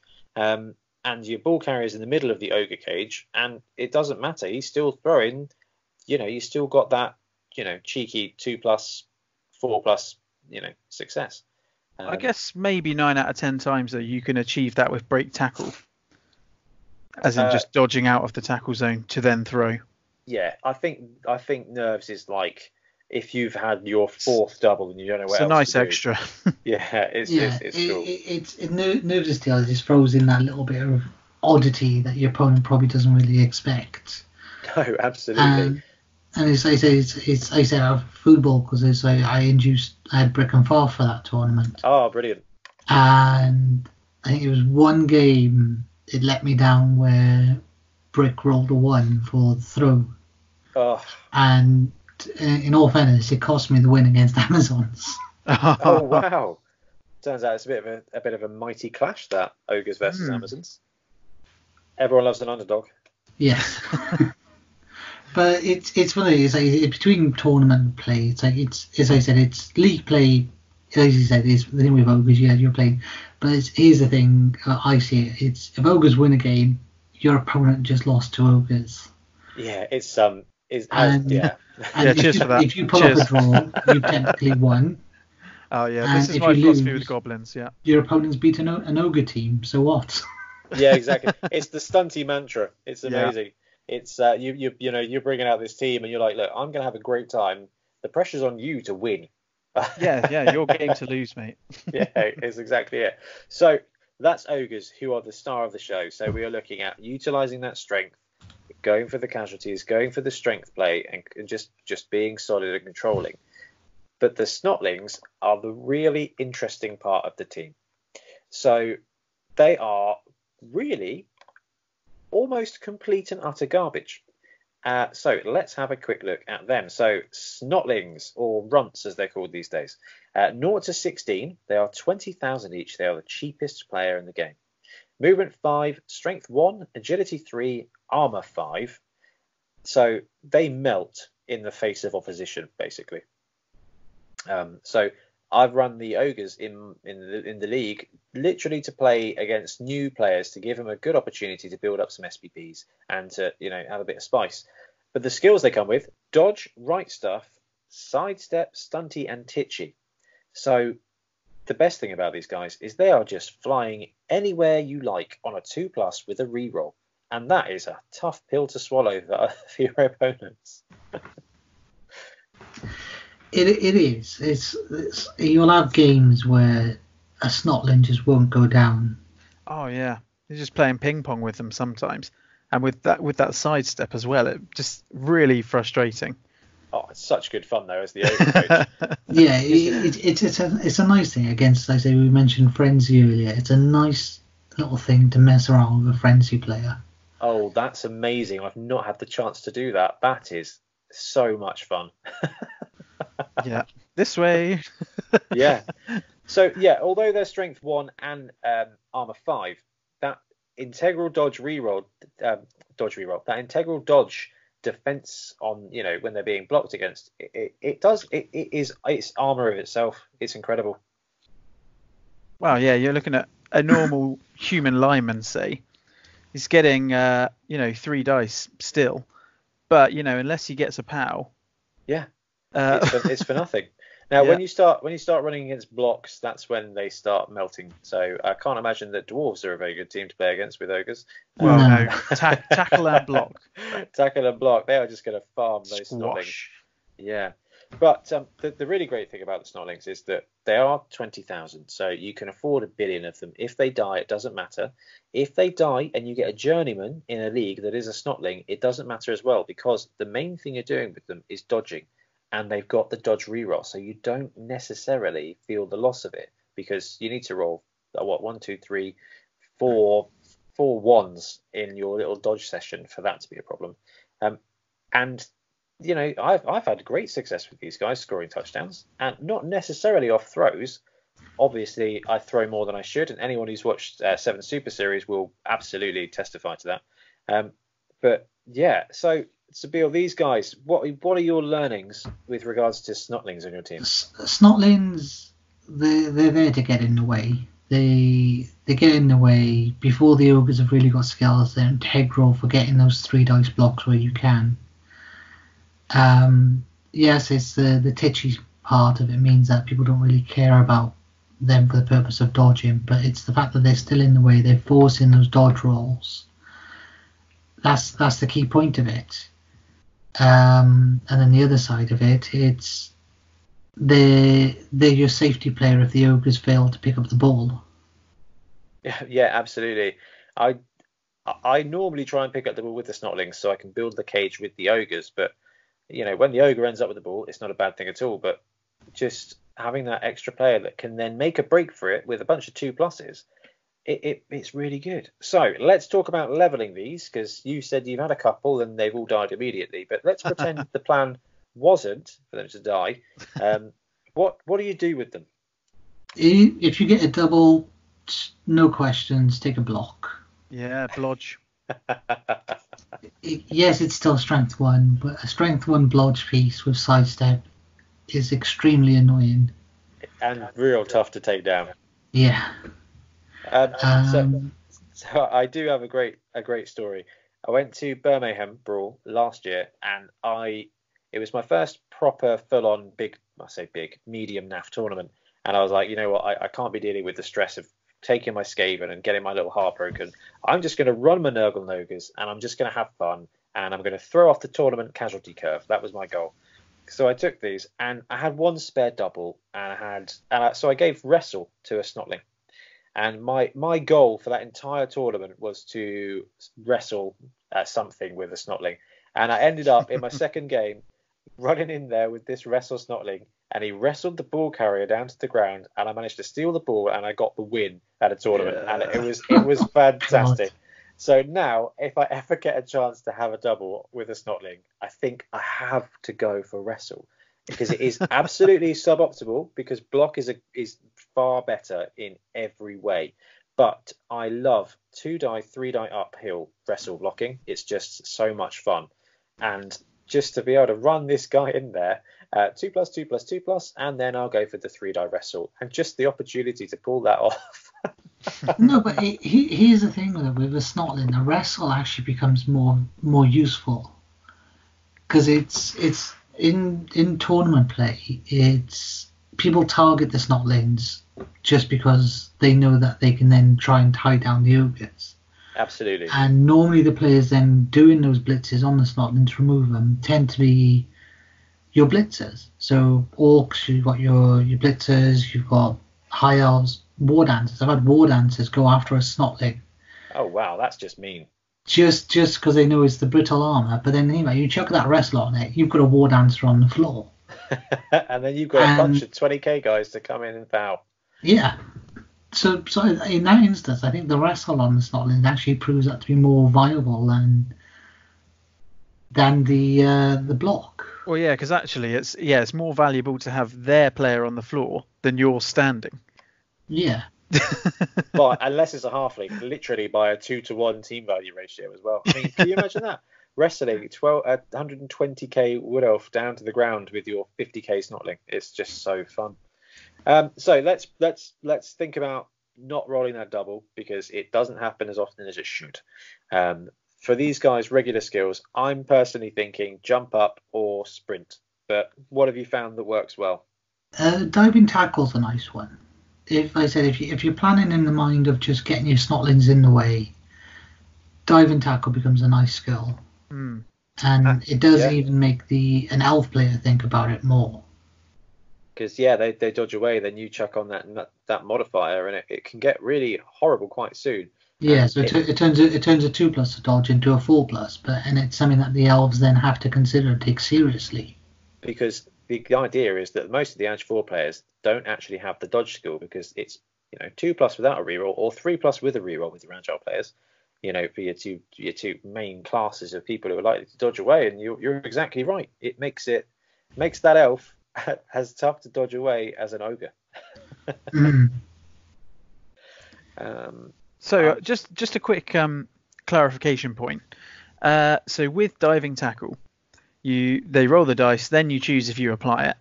Yes. If if the, they then use the reroll, does that modifier sta uh, stand for the reroll? It, It stays at the, the higher difficulty Yeah, because you've great. decided to use diving tackle. Yeah. The idea though is that if they take that dodge and fail the roll anyway, your guy gets to stay stood up. Yes. Um, yeah, if yeah. they if they pass it, you can choose to apply the modifier, and your guy goes to the ground. And then they if they if they spend the dodge reroll or whatever to reroll it, it's still as hard as it you've made it by putting your uh, tiny strength one guy laying down. Which Yeah, uh, it, you know, gives you a lot of power actually, doesn't it? In in terms of when when to use it, because you can basically see is it going to succeed. Yeah, and the, the the downside, however, is that it, it forces them to make uh, at least a three die block against you instead. Yeah. so you've got to use those skill ups regularly. Now, for example, a goblin team, when you get a level up, generally speaking, you don't keep the, the goblins. You tend to sack them off so that you can get the you know the extra TV difference in inducements for, for bribes or whatever, and just to keep your team value low. With snotlings, I find it very difficult. Now, if one dies, I don't care, but if one levels up, they become immediately unnecessarily important to me yes. because they've achieved Um, something great. Th- th- This falls into one of the other side, the new rumours that are apparently coming out about snotlings. In that they're getting a new skill edition. Ooh. Oh, Yeah, it's rumored that they're going to be getting the, the skill expendable only for league play where they don't count towards team value. that Wow. would be crazy. That would really shake things up. So yeah, so for the purpose of like I said, when you're running the league, so so you get your snotlings, you give them these skills, and then yeah, so obviously you get your block or you get your strength. There's to be honest, if, if you get a plus strength on a snotling, I'd probably be more likely to take it if that if that rumor does come through on that skill. Well, you'd Then- be you'd just have a full bench all the time, wouldn't you? Yeah, Basically, yeah. Which is amazing because that's one of the weaknesses, isn't it? And just it, it is and it isn't because the idea is you only ever want to really run at 14 so that you can induce a star player in there. And if they're not adding team value, then it kind of gives you even more money to buy even more star players. yeah, Yeah, that's I a think, good I point. think I think it varies at that point because it depends if it's if it's early if it's early season or early game ogres to late game ogres. Uh, yeah, yeah, you're right in that, right? It's Um, in early game it's beneficial. Obviously, you have your space, and then obviously you got that chance to induce those players with that new new potential skill coming in. Late game, and we actually looked at it with, like I said, with some of the guys, obviously with my team, for example. And if I take off all the snotlings, I've got about 120k of snotlings, and, that, and that's about it. The rest of the team value is in rerolls and ogres. Yeah. Yeah. Yeah, yeah, that's fair enough. Um, so you briefly mentioned it, the strength up. So talking about ogres and snotlings now, rolling stat ups. What are we looking to, to take and what are we looking to pass on? ogres take the strength. If you get a strength, take it. I know a block would is is just as useful, but then you you put down a strength six ogre on the table. All you need is one guard to three dice most things. Then You're exactly right. I couldn't agree with you more. I'm a big fan of taking strength in most circumstances anyway, because I think it's the it's the biggest influencer of everything in the game, and it just it does bring a whole lot of character to that player as well. yeah. Um, on the ogres, I would say pretty much any any stat increase bar bar armor is useful. Yeah. You, you get a movement six ogre, it, it just adds to the, the value of what you can do. The agility on an ogre essentially just makes it just easier. Then you've got a designated ball handler, then you, mm. you're aiming for for that double to get in that sure hands or or dodge or something. Well, they do so, say the the only way to get an edge four ogre is to get an edge three ogre. So I'm on board with this. yeah.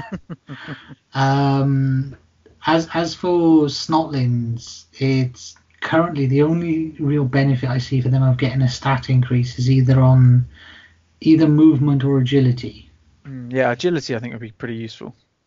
Well, agility uh, it doesn't affect their, any of their dodges because of Stunty and Titchy combo. It, it will just affect their ball handling and the ball landing. handling and oh, the landing. The pitch. Of course, of the course, the landing. Yeah, that's okay. That's huge. I'm on board. Yep. Tick. uh, I, I, think I think that's that's that's the only really time you'd consider, like I said, a, a stat increase on a Snotling. See, I, I, um, I would have to go. I would have to take the strength, and I know it would be a subpar, and I know it's a huge bit of TV bloat, but I, it's just. I think that's just, if you're playing ogres, you are playing literally for the lols. Um, yes. And I'm going to bring that that that term back from, from from the 2000s because you are, and I think the the prospect of having that straight to Snotling, oh. it's just he's just a character then. But and at 70k, compare him to a goblin. Yeah, he's, he's, he's, no, but then the other you, side of it, if you think about it, if if you've got a if it, if it's after your ogres are developers, you've got a fair bit of guard dotted about.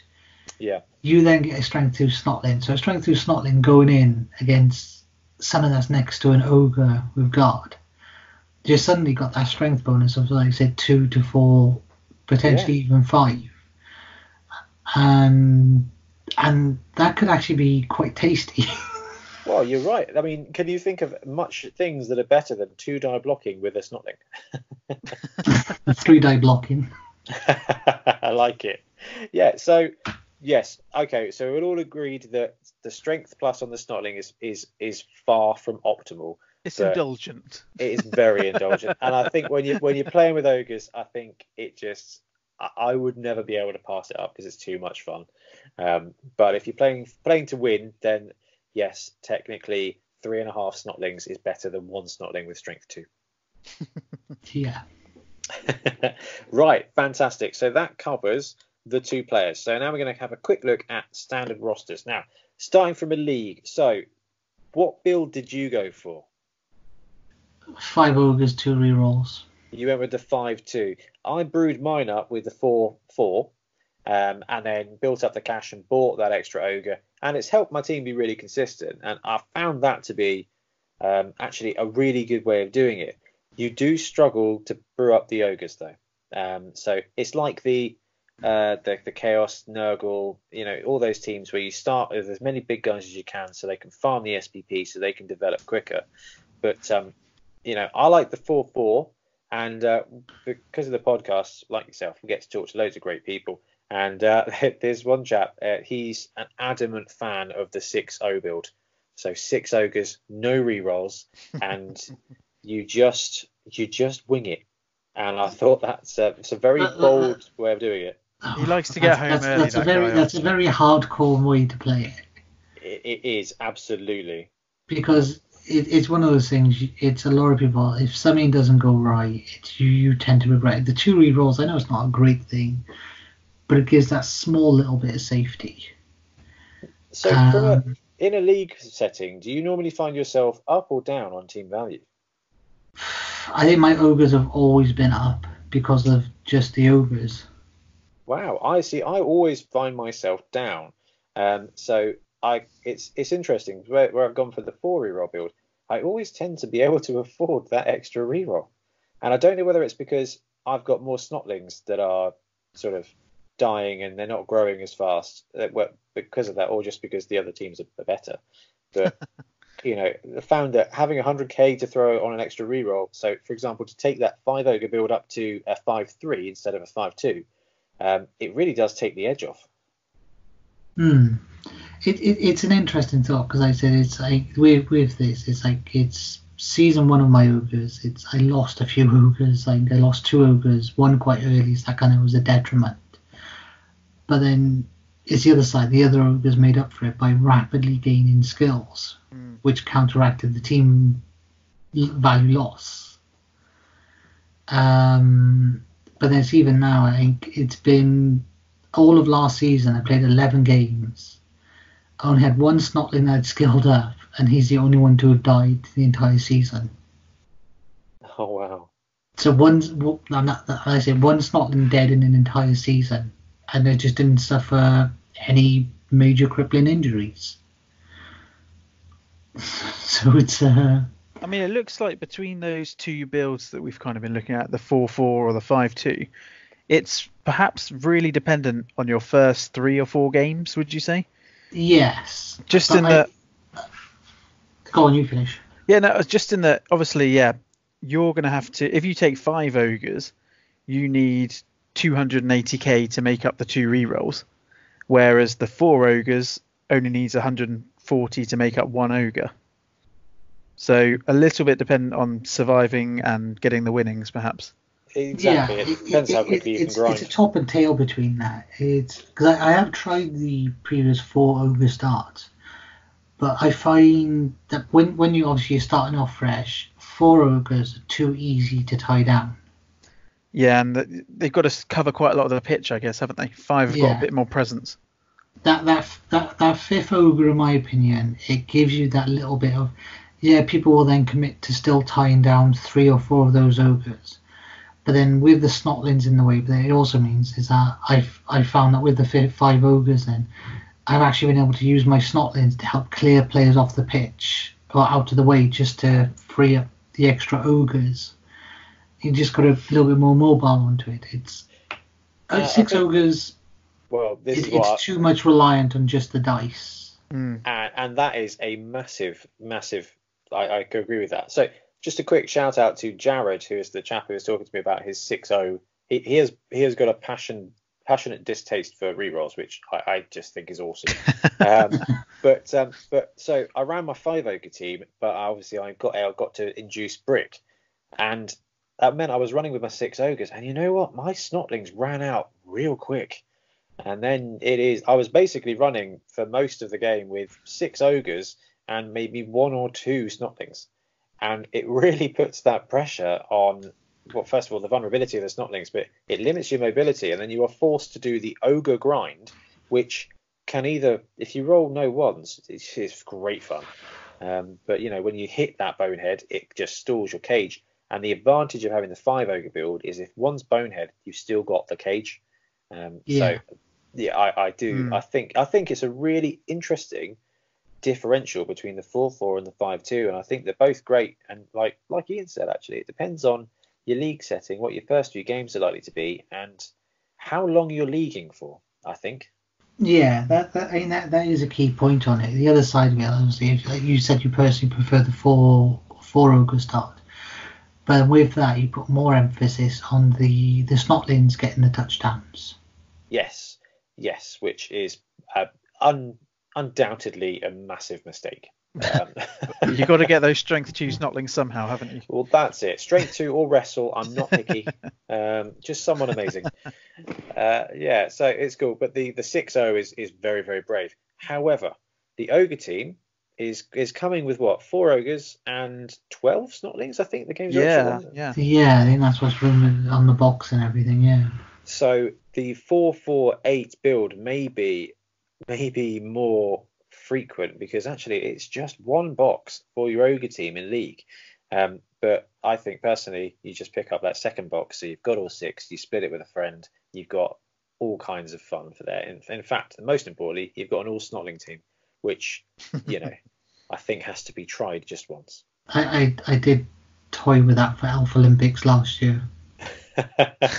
Especially if they're all free no, yeah, a million but that was all. That's all I said. And that was a league league only rule, but it was uh, Elflympics last year. I sent a roster to Alex, and it was I think in total it was a 14 man Snotling team, and 11 of them had because of his brawl set 11 Snotlings with block, guard, and doors. that is awesome. It That's was so I played, unnecessary. I did do a couple of practice games with it, it was hilarious. Wow, I bet, yeah, that guard stacks up. Similar to um, that oh. Nurgling team, isn't it? Yeah, the, the secret, the secret team. Yeah, the secret team from FUMBBL, which we ran at, uh, which Joe ran at uh, Tombstone tournament, and yeah, having all those strength one guys with guard, they're not strength one for long. Um, no, no. It, it, it, it, was still a case of when the team started to break, they did. Mm. Uh, yeah, yeah, that's quite. It's just a really cool dynamic. So those are the three basic options for, for your builds, and we're really looking at the four four or the five two, and it depends on personal taste and your league and what it looks like. Um, standard ogre tactics, I think we've kind of talked through it. Um, it is all around using the ogres in a way that they should be used, i.e., hurting things and defending things, and also most importantly, using them in the way they shouldn't be used, which is by doing stuff with the ball, by taking the opportunity to take a quick pass when you need to, to just really, because, you know, let's face it, a quick pass from an ogre, four plus, four plus catch, and then that guy, if he's got break tackle, no one's stopping him. It's, it's a viable option. Uh, yeah, it's a risky option. Obviously, that's the whole point. But, yeah, um, it's just, it's, yeah. It's, just, yeah. it's just how, how often will it succeed? so, for disadvantages of the team, though, you already mentioned this, my friend, which is uh, if you're playing against an ogre team, do your very best to avoid the ogres and take out the snotlings. Um, yeah yeah, it's uh, it's unavoidable. Uh, however, if all they're left with is six ogres, and mm. some of these ogres have got some skills like some guard and some break tackle, it is still a very very tough uh, Death Star to stop.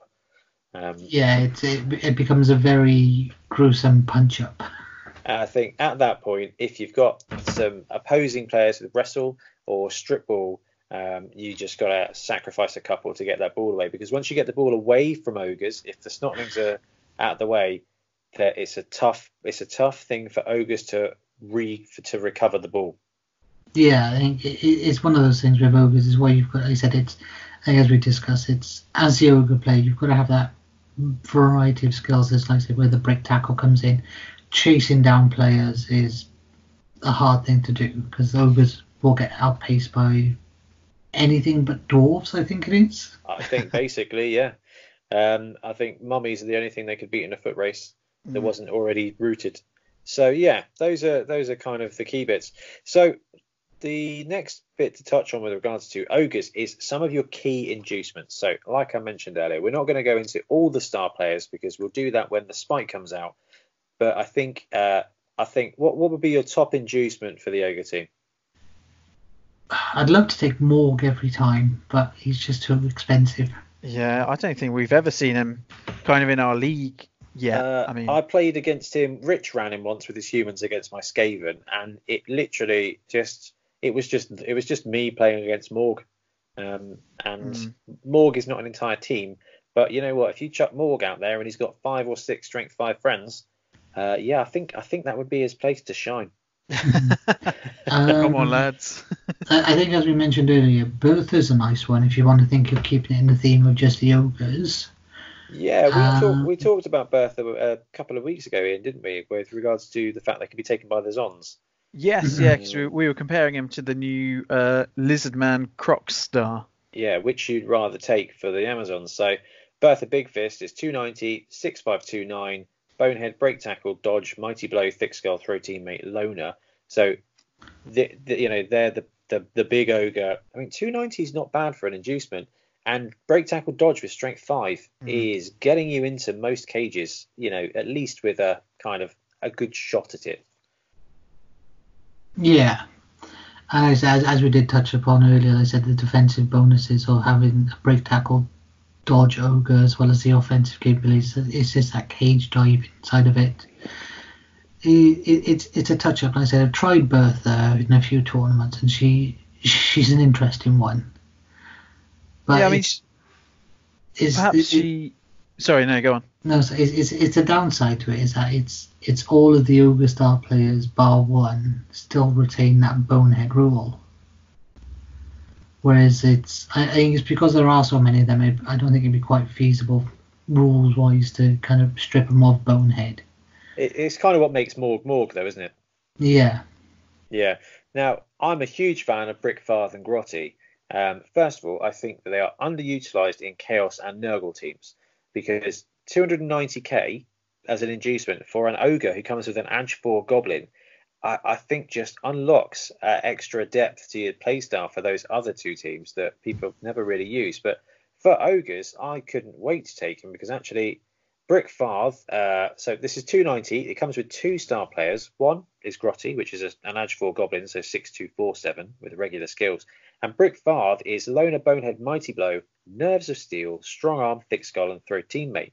So we're looking at two plus passes for up to six squares in any direction, no matter what is occurring.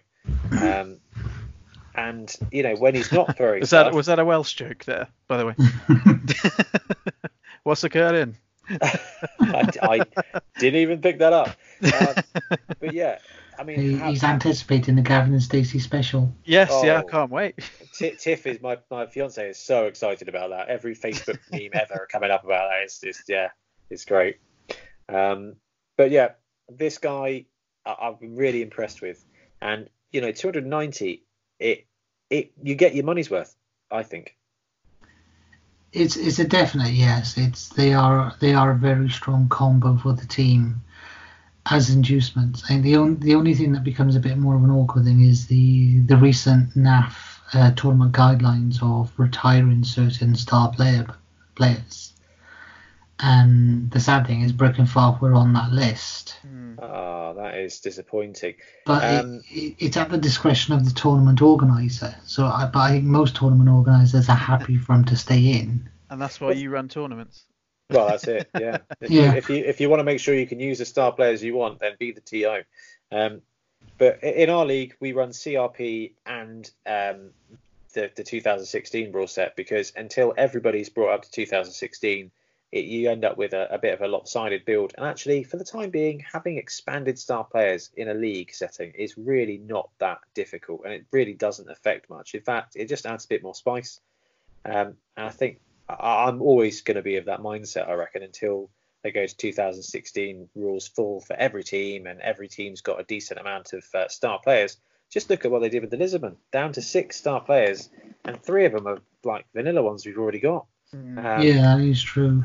I think But I- one one maybe thing for the ogres that you know could be in their favour is obviously at the moment uh, Warhammer World you can get Grack and Crumble, Crumbleberry.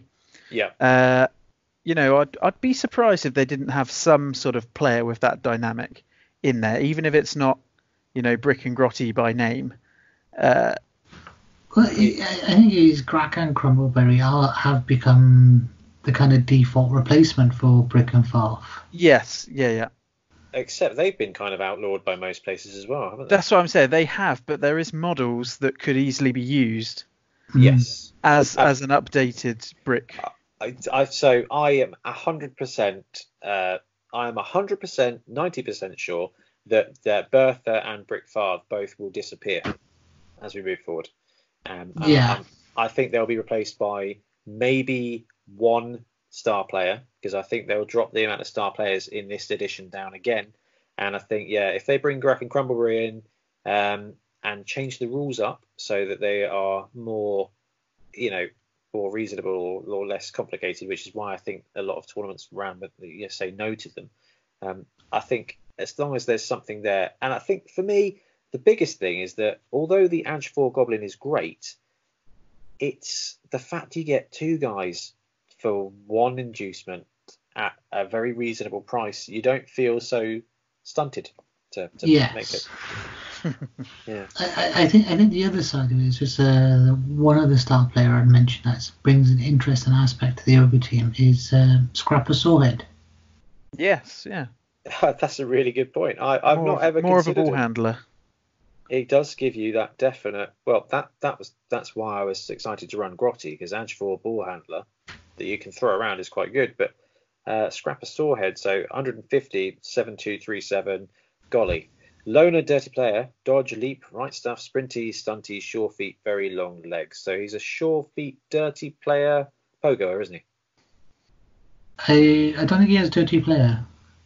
Uh, on the CRP, he's got a dirty player. Is it? Oh, Yeah, I think it's just one of those ones that never gets used. Um, but yeah, I mean, I don't have a lot of experience with him in an ogre team. I, have trialed him. I think the last time I did use him, I had Scrappa and Bomber Dribblesnot. Mm. So oh wow! That that that was an amusing situation where Bomber ha- did decide to perform, got the perfect throw, it landed, and then Scrappa just went in, picked up the ball, and legged it. Oh, amazing! So I guess maybe it comes as well. So league versus tournament in terms of the star players. In yeah. the obviously the the players we just mentioned there can be quite um, SPP hogging in terms of if they're being used to carry the ball, score the touchdowns. Uh, would you want to take them early in the league as opposed to something which maybe uh, just helps the rest of your team develop more? I, am not sure.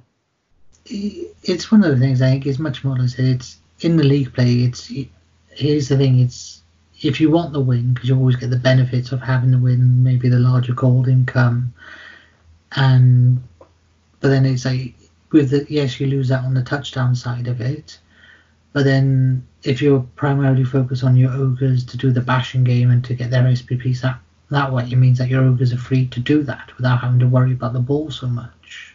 Yeah, that good is, consideration. That's really true. I mean, at the end of the day, if you're going to win with ogres, okay, let me rephrase. If you're going to do well with ogres, you're only going to score one or two touchdowns. So losing those three SPPs is not as huge as it is for like an elf team or even a human team, where getting a two or three touchdowns in a game can level up several of your guys straight off the bat. Your ogres, you're going to be lucky to get a touchdown with an ogre every game, um, and you know, like like you just mentioned, like farming those casualties is the way forward with ogres, and winning with an ogre team gets to unlock your fifth ogre or your third reroll, and then the win is more important than the touchdowns for developing the ogre team. I think. Yeah, and as it because it's it's, it's I, I don't know if your leagues tend to do with when it gets to to re-roll their winnings for the game. Yeah, yeah. If you win, I think most leagues tend to do that. Whereas there's like there's a few that do like you said a plus one for winning. Um, and I said that win. I said it's just that it's just that money boost to get what you need quicker. Yeah, because once ogres hit 14, 1500 TV, they are a very, I say very good. They're they're they're a decent team. Uh, you know, you you can't. It's not They're like far half, more competent. Yeah, yeah, exactly. It's not like halflings and goblins that as your TV goes up, you, you've only got two or maybe three players that you really want to level up. On the ogre team, you're going to end up with six players you want to level up, and those level ups very rarely go away. So you know, with the halflings, you've got a, a couple of key players you want to level and your trees, but the rest of them are chaff and they don't count.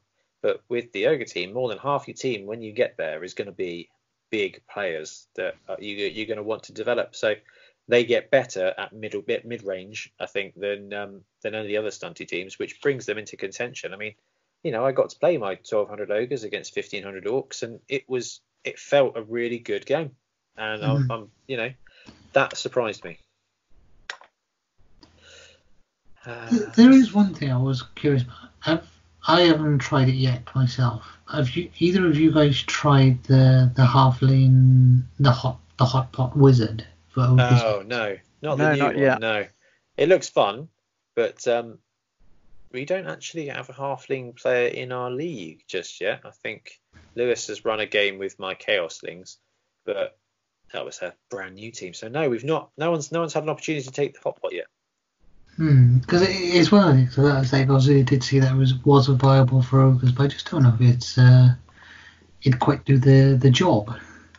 Um, I mean, you know, the bomber's great fun, and I can see that wizards will be just as useful uh, with an ogre team as you know any other non-edge ball team. So I think uh, you know having a half price, very random fireball, you know, it, it, can only it can only make things more horrific for the enemy, and that's where we want to be. I think it it's it puts them into that kind of extra random because currently, you know, you are very at the mercy of the bonehead rolls, and and actually, if it all comes together, you can really smash. And it'll be the same with the wizard, won't it? And that if that comes together, great, it's going to open it up. But it's yeah. another opportunity where it could completely flop. yeah, but I think that's part of the fun of it. Exactly, uh, that's what I mean. It just pushes yeah. them that extra level of random. just a crazy. So let's quickly talk about key builds, not necessarily key builds, but key points for tournaments, because I think you both mentioned this now that running ogres in a league, you start, you know, and you, you, you brew up and you're not there. But actually, if you go into a tournament, especially with something like the World Cup build, or, you know, I'm not sure how well they played out in the ATV build, but any notes for people wanting to take ogres to a tourney? It, it, it's you, you take ogres for the lols. I agree. That, so that, that is it for tournaments. It's it's you can have some really random, funny moments, but it's also the, the slight negatives on it because obviously it's still ogres. But I think it's it's tournaments. It's where I see it. You go the six ogre build uh, if you uh, can, and if you've yeah. got easy access to star players, chuck them in definite good fun. Um, I think the one of the tournaments I did uh, in July, you had to take a star player, so I had seven ogres on the pitch. Oh wow, that must have been a bit too many. Uh... No, no, no, ju- just oh, about okay. Was one of them Morg or was this? No, it was Bertha. Oh right, wow, okay. Oh, that's just carnage. Um, yeah, I, I, I, I say when I ran ogres at Birmingham, I think it was a, I think it was only 1100 builds, so I didn't get a big star in, but I did take the bomber, and I got to use those skills to make my ogres, you know, a, quite a decent threat. And you know, bomber was just in there to spend a bit of spare cash just to throw a bit of disarray. Uh, but they, you know, you get to the 11 1200 build, and if you get to choose your skills, and let's face it, with them being tier three or four, depending on your rule set, you're going to get doubles, which means you, you're generally going to be able to run a few ogres with block. And as soon yeah. as you start and that is a huge edge um, because in league you're brewing a team and you're hoping for block. In tournament you get to build, you get to choose, and I think it does give them that extra 10% of um, you know, so it takes them up to like a 20% chance of winning instead of a 10, and that's just uh, it's just quite almost competitive.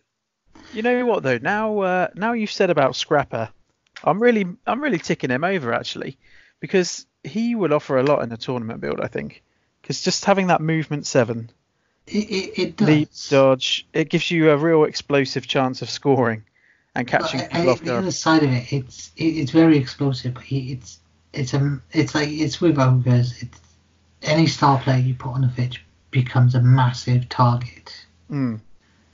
I think obviously the brick Farf combo. Um, Farf is a bit more easier to protect because he tends to take close to the ogres in the middle of a cage. And, ultimately, you've still got an ogre even if you get him off. Yeah, and he's and he's always surrounded by some form of guard. I think Scrappa, I love the idea of it, but I think in a tournament he become he can become isolated too fast. Mm. Yeah, because he's so much faster than that team as he's going over players and he's going past them. Um, but it, but you're you're quite right, and it does give you that extra reliability of just uh, taking a bit more vanilla with your Neapolitan. Yeah. and I like it. Cool. So I think that basically wraps it up for Bonehead Basics. Is there anything you guys wanted to mention before we move on? Um, I guess the only thing was, um, obviously we have got the new uh, teams coming out, so I'm just interested, Sabeel, what um, models are you using at the moment? I'm uh, uh, to be honest, a lot of my teams they don't use Games Workshop models. Well, no, that I mean that's the interesting discussion because I've seen uh, so many ogre teams out there. Yeah, I think we, with mine, I think because the good thing that no one else I've seen has gone with what I went. It's I went with um, the Hordes uh, Legion of Everblight. So for the ogres, I've got the uh, Blighted Warmongers, which are basically just um, corrupted chaos ogres. Mm. Uh, but then for my snotlings, I went with a mixture of the the the the lesser war beasts of the shredders, rippers, and harriers. So they are quite large models, but they they look very nice on on the field. Oh, okay, those are some cool models. yeah, but it's when somebody goes, "Are you sure that's strength one?" it's, it's all air. it's fine.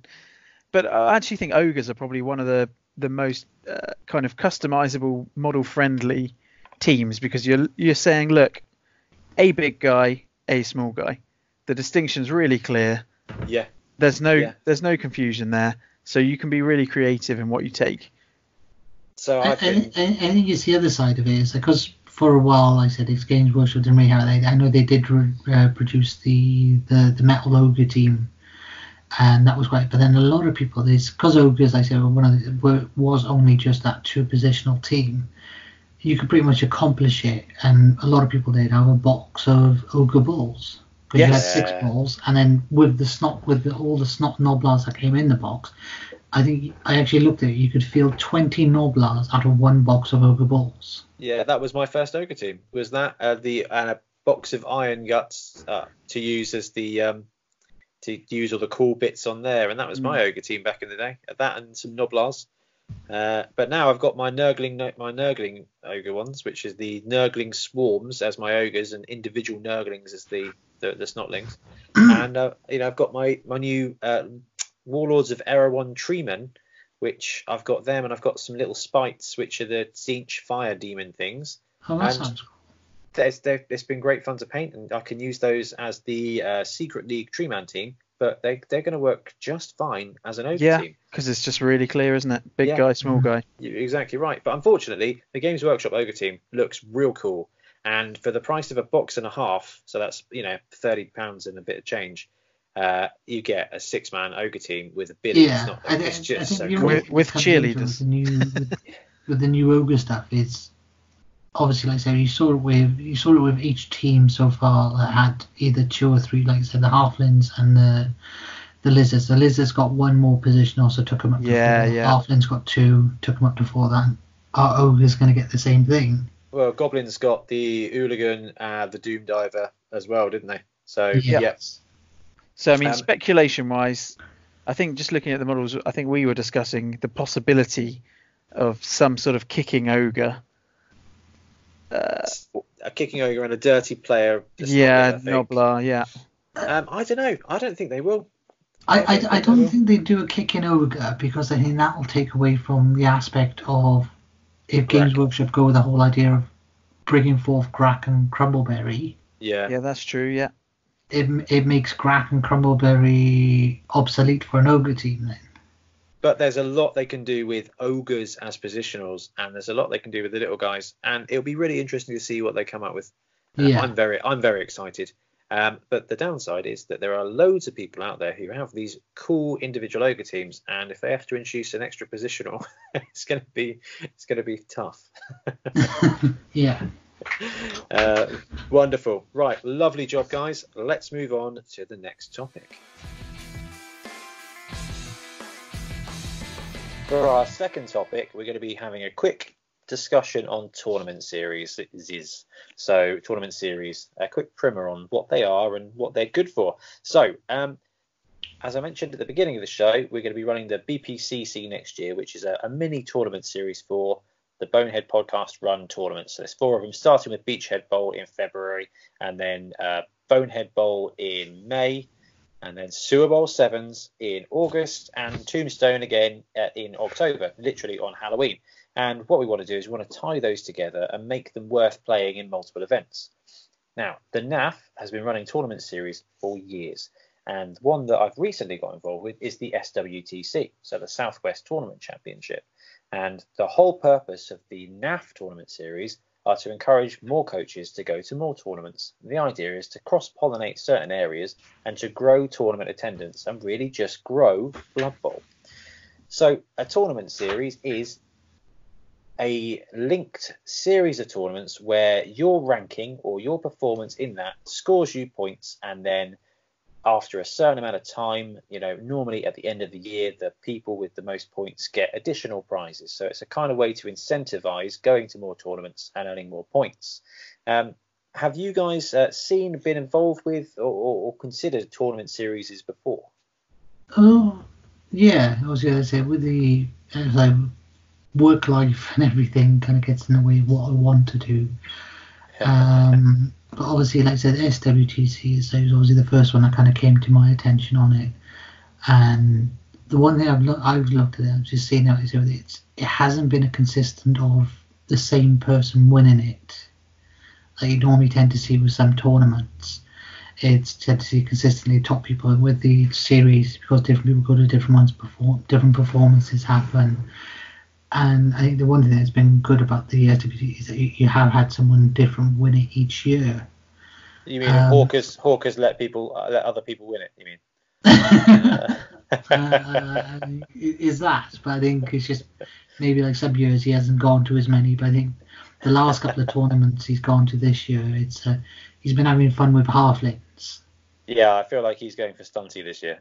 He, has um, been doing well with halflings. I'll give him that. Uh, not as well as you. I believe he came one place lower than you at. Uh, I, yeah, I think it was it was my slight error on score. I'd uh, put my thing in wrong, so obviously we corrected it. But I was like, he, he can have the trophy. He had it on the day. It's his. well, that's good. That bodes well for you. So, Ian, in not necessarily in Blood Bowl, but in um, in AOS or anything, have you ever considered or heard about tournament series? Yeah, I've heard of um, a few series going on. Um, one I believe is called the Justice series. Amazing. Um, yeah, I think they're guys uh, based up. I could be completely wrong here. Liverpool way, um, doing that sort of thing. Um, I think it might be something emerging a bit more. Um, I know there are some like regional masters. So I think there's like the the Dorset Masters, which isn't necessarily kind of self-contained in terms of tournaments, but they draw from all the other tournaments going on, players that are kind of in that Dorset pool. So um, yeah, I've seen it in kind of a few guises, but not really been involved in one. Oh, that's cool. So from from your perspectives as, as players, now you both play in tournaments, probably like everybody else, as often as you can, and you both clearly like tournament environments. Um, do you see tournament series as a benefit, um, a, a non-benefit, or something that you weren't really aware of or doesn't really affect you? It, it it was a bit. First of all, I said it was like obviously with the various systems I've been involved in. It it wasn't something that really sort of affected me. But then it's when I start to take a focus in narrowing it down. The series were a nice thing because there's also yes, you get to see more familiar faces. You get the it's that little bit of rivalry that you get to see with some of the guys and everything. But it's just a way of pushing yourself. It's um I know when I was heavily into playing War Machine and Hordes it's obviously you had do tournaments, but then there was like there was one pretty much like the SWC, but then that they did a final tournament where it was an invitational only for the top 20. So over the year, the top 20 people then who got the most points then were invited to that final one day for that weekend tournament. Yeah, yeah. And, and uh, and it's the other side. I said it's like it was it's it's, it's uh, the one I saw was I don't know if they've done much of it. Was it this year? It was Speedball? They've done oh. a, a, couple of a couple of series on that, and like I said, it's um what they've done specially for it is uh, they've done some special play cards based on some of the coaches. Oh, that's fantastic. That's a real way to build up a bit of ownership within it. I like that. That's that's really really cool. Mm. Um, so I I've played in some tournaments, but I've primarily been a league player for forever, uh, or a local club player. So the idea of a tournament series never really existed in my mind until you know last year, a bit bit bit further ago. My only real understanding of anything close to this was with my following the Magic the Gathering community, and they have a very structured tournament series that ends up with you playing in games that you can win up to a million dollars in. Which, you know, obviously, and you thought, I want a piece of that. Well, you know, for a bit, I was like, I could be a professional Magic player. I, I really, really can't. But um, but the idea that you you know you go and you play games and and you've got those two different types of players. You've got the casuals that will, you know, earn a little bit of something like, hey, cool, I'm on the leaderboard. That's pretty cool. Or the the guys who grind, which creates a little even a little, a little bit more purpose to something. Now, I'm I'm always a fan of making things feel important. So adding that bit of value to whatever it is, whether it's a task, whether it's a job, whether it's you know the climate you work in, or whether it's your hobby, adding something extra just gets that buy-in and helps that community have a bit more reality to it. Now, Ian, you'll know this from from shopping in the Games Workshop in Southampton. Rod, the store manager there, was always really good at making everything in Games Workshop really matter. So mm. as a kid, you know, you were going in there, you're like, oh, this stuff is cool, and he was like, no, no, no, you don't think it's cool. This stuff is cool. The way he treated it, it was just honestly, it was like it was like the biggest fact. It was like it is raining and Space Marines are wicked, and you were like, yeah, they are. This is good. This is my place. And you know, having something like a tournament series where there is a a grander thing to it, I think really helps solidify a hobby and add an extra element of of something special going on there. Now, I think it really um, it's double edged with all things. I think uh, because you've got a couple of aspects at play really. So number one, I think you you kind of have to accept that the people who go more regularly are going to be in with more chance of winning. I think that's just a fact, isn't it? Absolutely. If you're looking at it that way. So you know that can be a negative, but it also can encourage you to to go to more. Uh, secondly, I think the other thing is you said yeah it puts importance on it, but again I think if you're not careful, sometimes that can actually stunt the teams that are going because if everyone's going to a tournament and you're not viewing it off as just a one-off bit of fun, yeah, maybe you're less likely to see team variety in trying cool new things and trying you know, ogres with uh, wrestling snotlings. Uh, I mean, if you've kind of lost a few tournaments, then you might be more likely because you're like, well, you know, why not? I've got nothing to win now. I can't top place. Exactly, um, but that's kind of yeah. sad in itself. yeah. So there's there's there's a lot of things out there. So for example, within the SWTC, you're limited by several of your top wins. So if you went to 20 tournaments, or five tournaments, you might be only eligible for the same amount of your best scores within that. And I think a lot of tournament series do that to help, you know, uh, say yeah, the person the person who can go to three tournaments can still do just as well as someone who went to 20 and only put up three good scores, which yeah, is really important. That's that's one that's a, definite benefit in for people that aren't able to get around as much. Yeah. Basing it off your best performance. That's quite elegant, actually. I like that it is a really useful thing. And you know what? Uh, uh, it fits in with how we work at Wobble because that's how our league works as well. If you come in and you win four games and you only play four games, and someone else plays eight games and they only win three games, you still do better than them. Um, and I think that's important because our hobby is an add-on to our life until uh, such a time that I win the lottery and can fund some kind of professional Blood Bowl league. Um, you know, that's that's that's the ultimate dream. Mm, but, buy a theme tune. Oh, I love theme tunes. You know that. It was it was fantastic that I was editing uh, Seventh Super Series, and then afterwards, Tiff and I went out shopping, and she was whistling the tune in the car. I was like, yes, I've made it. so with the SWTC, yeah, you're you're limited to some of your best results, and I think that's really important to help keep coaches invested in it. And it also does mean that you know what, I've done really well with these three teams. I can now afford to go and have a crazy other team game or something like this. But something that we spoke about at the beginning is the different league, the different tournament builds essentially work as a different meta.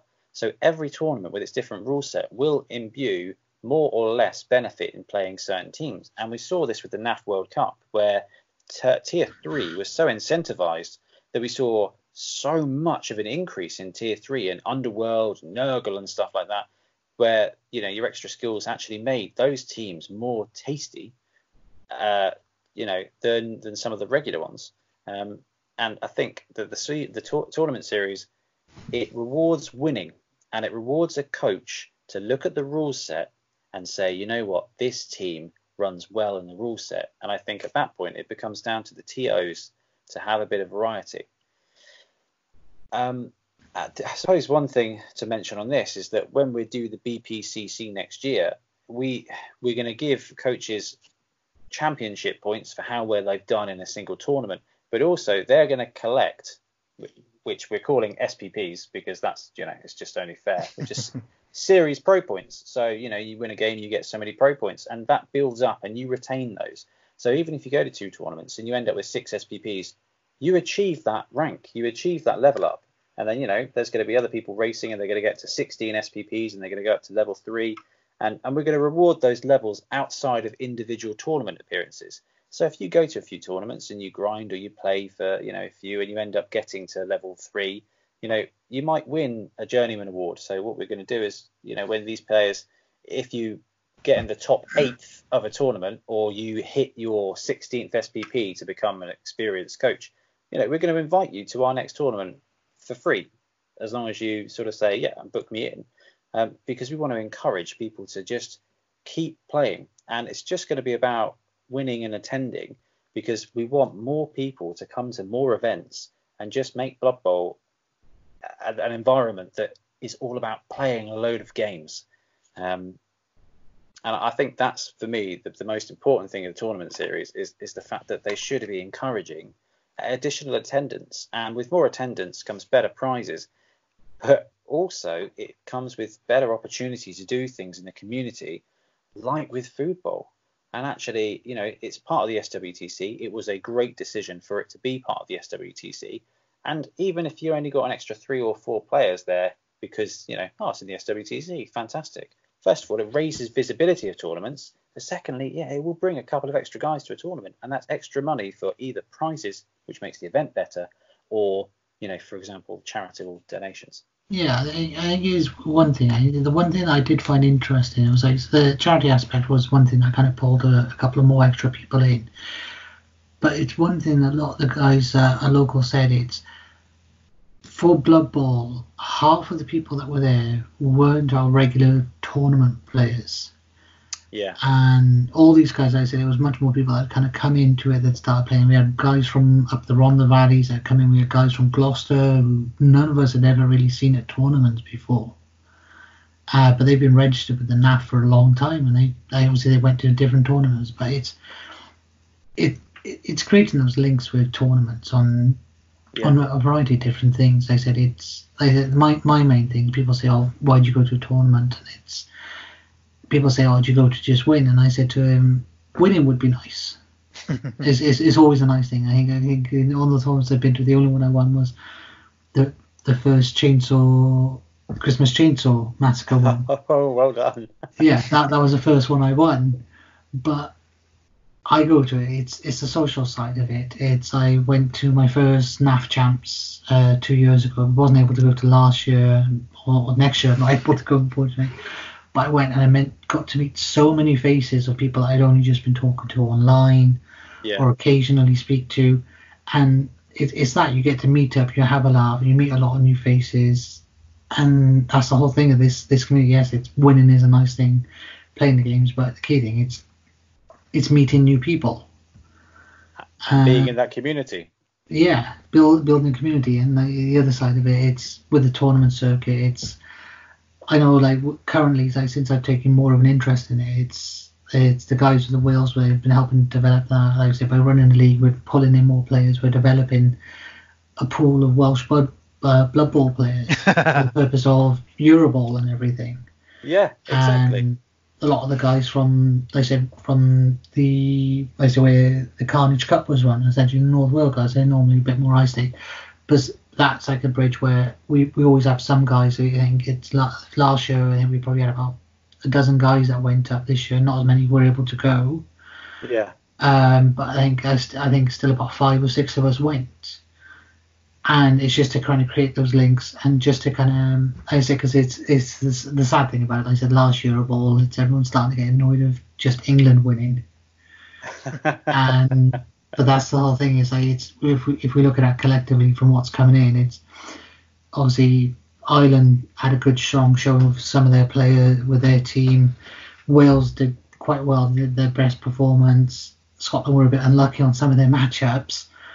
But it's like I said, you see that development of players coming in, and it's good for essentially, essentially the health of it, of the game. Yeah. Keeps things competitive, fresh, but it's also still that friendly banter that comes in and that's part of the uh, the extra sort of um, publicity of it as well. So first, before I move on to the, the next point, is I'm a quarter Welsh. Is that enough to be part of the crew, or or am I am I still an Englander? It, it, it's a bit of an awkward one that one is because it's if you if, on on the NAF website you registered as English or I think I am, yes. Yeah, yeah, because obviously yeah. It's, it's, it's that unless you were to change yeah. one, it, it's a bit of a weird one because the criteria for it it's, it's either having lived in Wales or having a descendant of being Welsh. Yeah. Uh, oh. As I say, Andy Dabble for us, I think his grandmother was Welsh. I think it is. Yes, as was uh, as was mine or my grandfather or my dad's right. One of the Just two. change your but, icon for the day. But, but the, other, the other side of it, if you if you've never played for for the England team for Eurobowl, that's a potential. Let's say if you did want to, like I said, to, to possibly be picked for a national team. And it's like you see yeah. you see it in international sports all over the place. Someone like I said, it's like I'll, I'll use the England rugby team for example. There are a couple of guys that could have been playing for New yes. Zealand, but never got picked, uh, but had English heritage and went for that. Yeah, absolutely. So my, my next point with regards to um, to tournament series, and this is something that I would like to start pushing. I, I uh, took over looking after cu- curating the SWTC very very shortly before the first event started to roll out. But something I'm committed to do to just try and boost the, the publicity of it is to do those video previews, to do the video reviews, to start getting those scores published in, in a way that's a little bit more, oh, I'll watch that, I'll pay attention to that. And then over time, what I would love to do is start to get some interviews of some of those regular coaches so we can start as an audience. Because these days, there is a much bigger gamer audience than I think there ever was. And I mm. think the more we engage with that audience, so I'm very lucky that, you know, we have so many people that, that get engaged with our podcast and want to be involved and there's so many people that you know have so much to say about seven super series including telling me off when i don't quite perform well um, but you know there's there is that appetite for there because you know what those guys who can't get to a club and play those games they might have half an hour while they're painting to watch something and take an interest and if they can't attend the tournaments they might still want to spend some time learning about the builds and start you know because let's face it as a wargamer one of the best things to do is to brew up lists. And it's no different for Blood Bowl. It's, ah, oh, you know what? If I could take a team that was only linemen, but I had 12 skills to give, what would I take? What would be the best brew for that? You know, yeah. and, and and the ATV was a great topic because actually it's a different build. Oh, what could I run? And you know, I did that quick video preview for for Foodbowl, and there were some people who either messaged me or posted on the actual YouTube video and were like, you know what, this would be a good team in this build. How does this go? So when I finally get round to finishing off um, the review videos for that and for uh, the North Wales Carnage Cup, it'll be about these are the lists that, that got taken and these are the guys who did really well and this is how the standings are now. Well, if you want, I can send you all the rosters that were sent to me for the purpose of it so you can have a Oh my goodness, that would be amazing. That would be absolutely fantastic. Yeah, that'd be great. Yeah, I think the the only unfortunate there was one roster I didn't check properly and there was an error on that, but then it was in the first game we noticed it, so we managed to rectify it quickly. Yeah, hey, that happens to, to all of them, I think. It happens in most tournaments. Someone tries to sneak something through. No, yeah. it was my, my fault because I didn't check it correctly. I think that's definitely um, an aspect that, yeah, community-wise, people are really interested in. Um, you know, looking at the kind of tournament meta, as it were, yeah. and, and getting some of those list breakdowns, and then having the discussion with some of those winners and and maybe getting some of the reasoning behind it because I think it's easy to kind of net list as it were but yeah. just getting getting people's because it, even if a even if a team wins just being able to talk to that winning player and say you know is there anything that wor- didn't work for you that you would change and actually just getting the reasoning behind it and how it was played I think is um, a lot more rich than just looking at some uh, you know straight up bland lists. Exactly. Taking a list and going, oh yeah, this is the best build, but why is it the best build? How do you play it? And I think it's just it's just an element of the hobby that I think is currently untapped and I mm. think is actually really great fun to participate in. So before we wrap up, are there any downsides you guys can think of for tournament series? Basically, the only downside I see to it is if someone's not able to to attend as much as what they want to for it um, but then that, that's only about it, really. Someone's not able to kind of fulfill the, the meeting the requirements for a series. Yeah. And I guess that's what it's a kind of it's a bolt on really, isn't it? Because you can still go to one tournament, do well at that tournament, and be rewarded for doing well at that one tournament, regardless of if you get you know points towards a bigger series. Oh yeah, yeah, absolutely. I mean, before there were tournament series, there were tournaments. Exactly. And, uh, yeah, yeah. Yeah, and people and tournaments are enough for people. But when that tournament is over, knowing that it is part of the next one, um, it, me, it it does add that continuity and it just adds that depth of reason. And I think that's just even more of a way to immerse yourself in the hobby.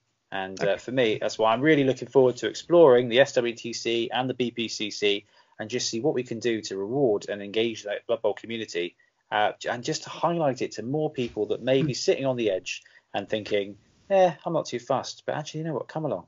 Do this, I, give I, it a go. The, there's only one other thing I think because I say obviously because I the nice trophy that you that, obviously, that we had for Foodbowl for the SWTC the, you, on the preview video you had the the Carnage Cup one.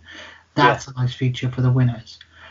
But then it's the other side. Do would you want to go with some sort of participate participation part of the award of it, like the people that actually attend these talks. Like with the each year, you've got your different dice. Like last year they had the the apothecary token. This year they've got the bribe token with the dice.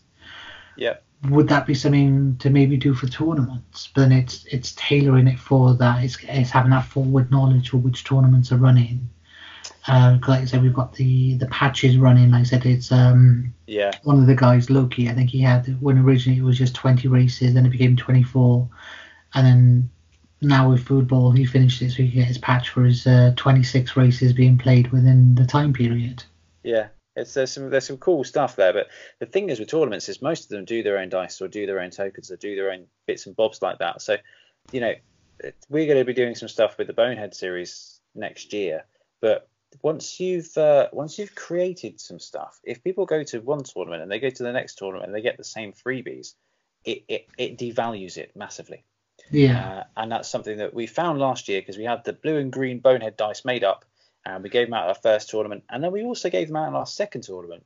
And half the people that were there had already got them, which they were fine with because then they got two two blues and two greens and they could use Yeah, that. and, and people like the, the change, even if the logo is the same, they like the changing colours per year. Yeah. yeah. And I think um, to do an overarching something like that for a tournament series, I think can only really be played with by a uh, an accrued award, uh, a accrued uh, an accrued reward system, which is exactly what we're going to be doing with our SPPs next year. So you get to the first level, you get some bonehead BPCC tokens.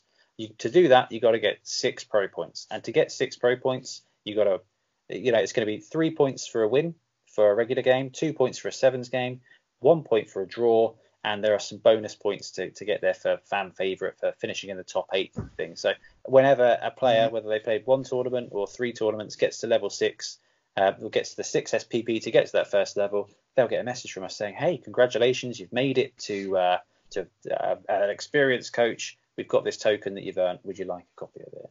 Um, mm. and, and, that's kind of that's kind of something I think that we can do as, as tournament series because it, it does add a bit of value and it adds that little bit of person. So if you can only go to two tournaments a year, then you know you can still build up your points and get a little bit of a reward um, to show for your efforts, and then for everything you do, kind of adds a bit of value. I want to see some painting points in there, Ben. oh gosh, my friend, they're absolutely best, best team, best team and fan favorite. You get a, a, bonus point for, but only if it is a voted event by other coaches. That sounds uh, fair. So, so I think I think you'll be fine in because you're painting, uh, you know, yeah, on, on a side note, that is one thing that I said. It's it's there was only one tournament series I ever or tournament I used to go to where actually valued paint the, the hobby side of the into your tournament score. I uh, oh well that's a very good point. So it's not going to be included in the tournament score, but it'll be included in the tournament series score mm-hmm. because Blood Bowl is a hobby game. And there are three elements to Blood Bowl, and we talk about this all the time. One is the game, the puzzle. You know, it's the playing of the game and playing for the win. The second is the hobby aspect. You're building, you're painting. And the third is the story, the game itself, what your team are doing, why they're doing it. And you've got those three elements.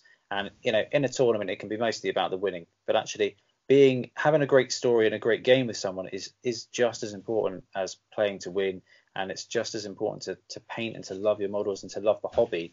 So it's important that all of those things are rewarded because they are all what make up this great hobby. And without any one of those elements, Blood Bowl is just not as good. It's just checkers. yeah, it, it, it's, it's, it's, it's that, that point that I said the Carnage Cup. I said is they did the yeah that that that nice little writing bit. But there was also the star player showcase, which was running at the same time in the World Cup. They had the same thing for their star player. So the best, like I said, backstory for that star player, and it's, it's just that nice little flavour. Yeah, that's nice touches. Yeah. Yeah, because it was. I said the I said the tournament I was at was the Warhammer, where essentially what they ran was Club Challenge. Uh, it was like essentially it was just obviously different clubs around there, but then because everyone was in so many different systems, you had to have so many people in each system to kind of compete for it. Yeah. But everyone's painting painting score added to their tournament score for the purpose of that, which was yeah. an interesting aspect. Warhammer Worlds in any game system are quite big on what uh, is kind of community known as soft scores, which is your kind of um, your your best player, best sports, and the painting aspect as well. So you do get a different kind of experience doing that.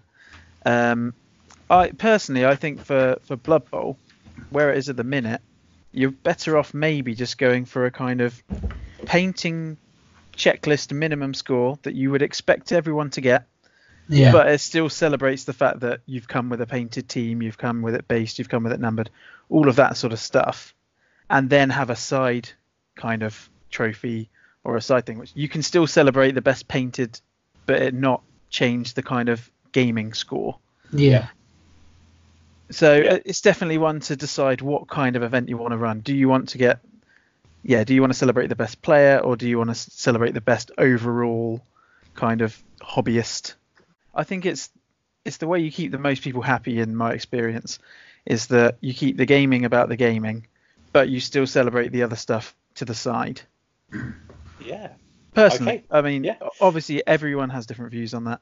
Yeah. That's cool. Right. Uh, okay, guys. Is there anything else you want to touch on with regards to uh, chewing the fat on tournament series? Um, no, nothing else I can think of. Oh, I think I've chewed chewed a, lot of the fats. so. Uh... well, that's absolutely brilliant. Well, I just want to thank you both uh, again for for joining me and for having a good chat about a bunch of topics. And um, yeah, thank you both very much for your time. And everybody out there who is listening, thank you ever so much for joining us. And uh, hopefully, we'll see you in the next episode. Thanks, everyone.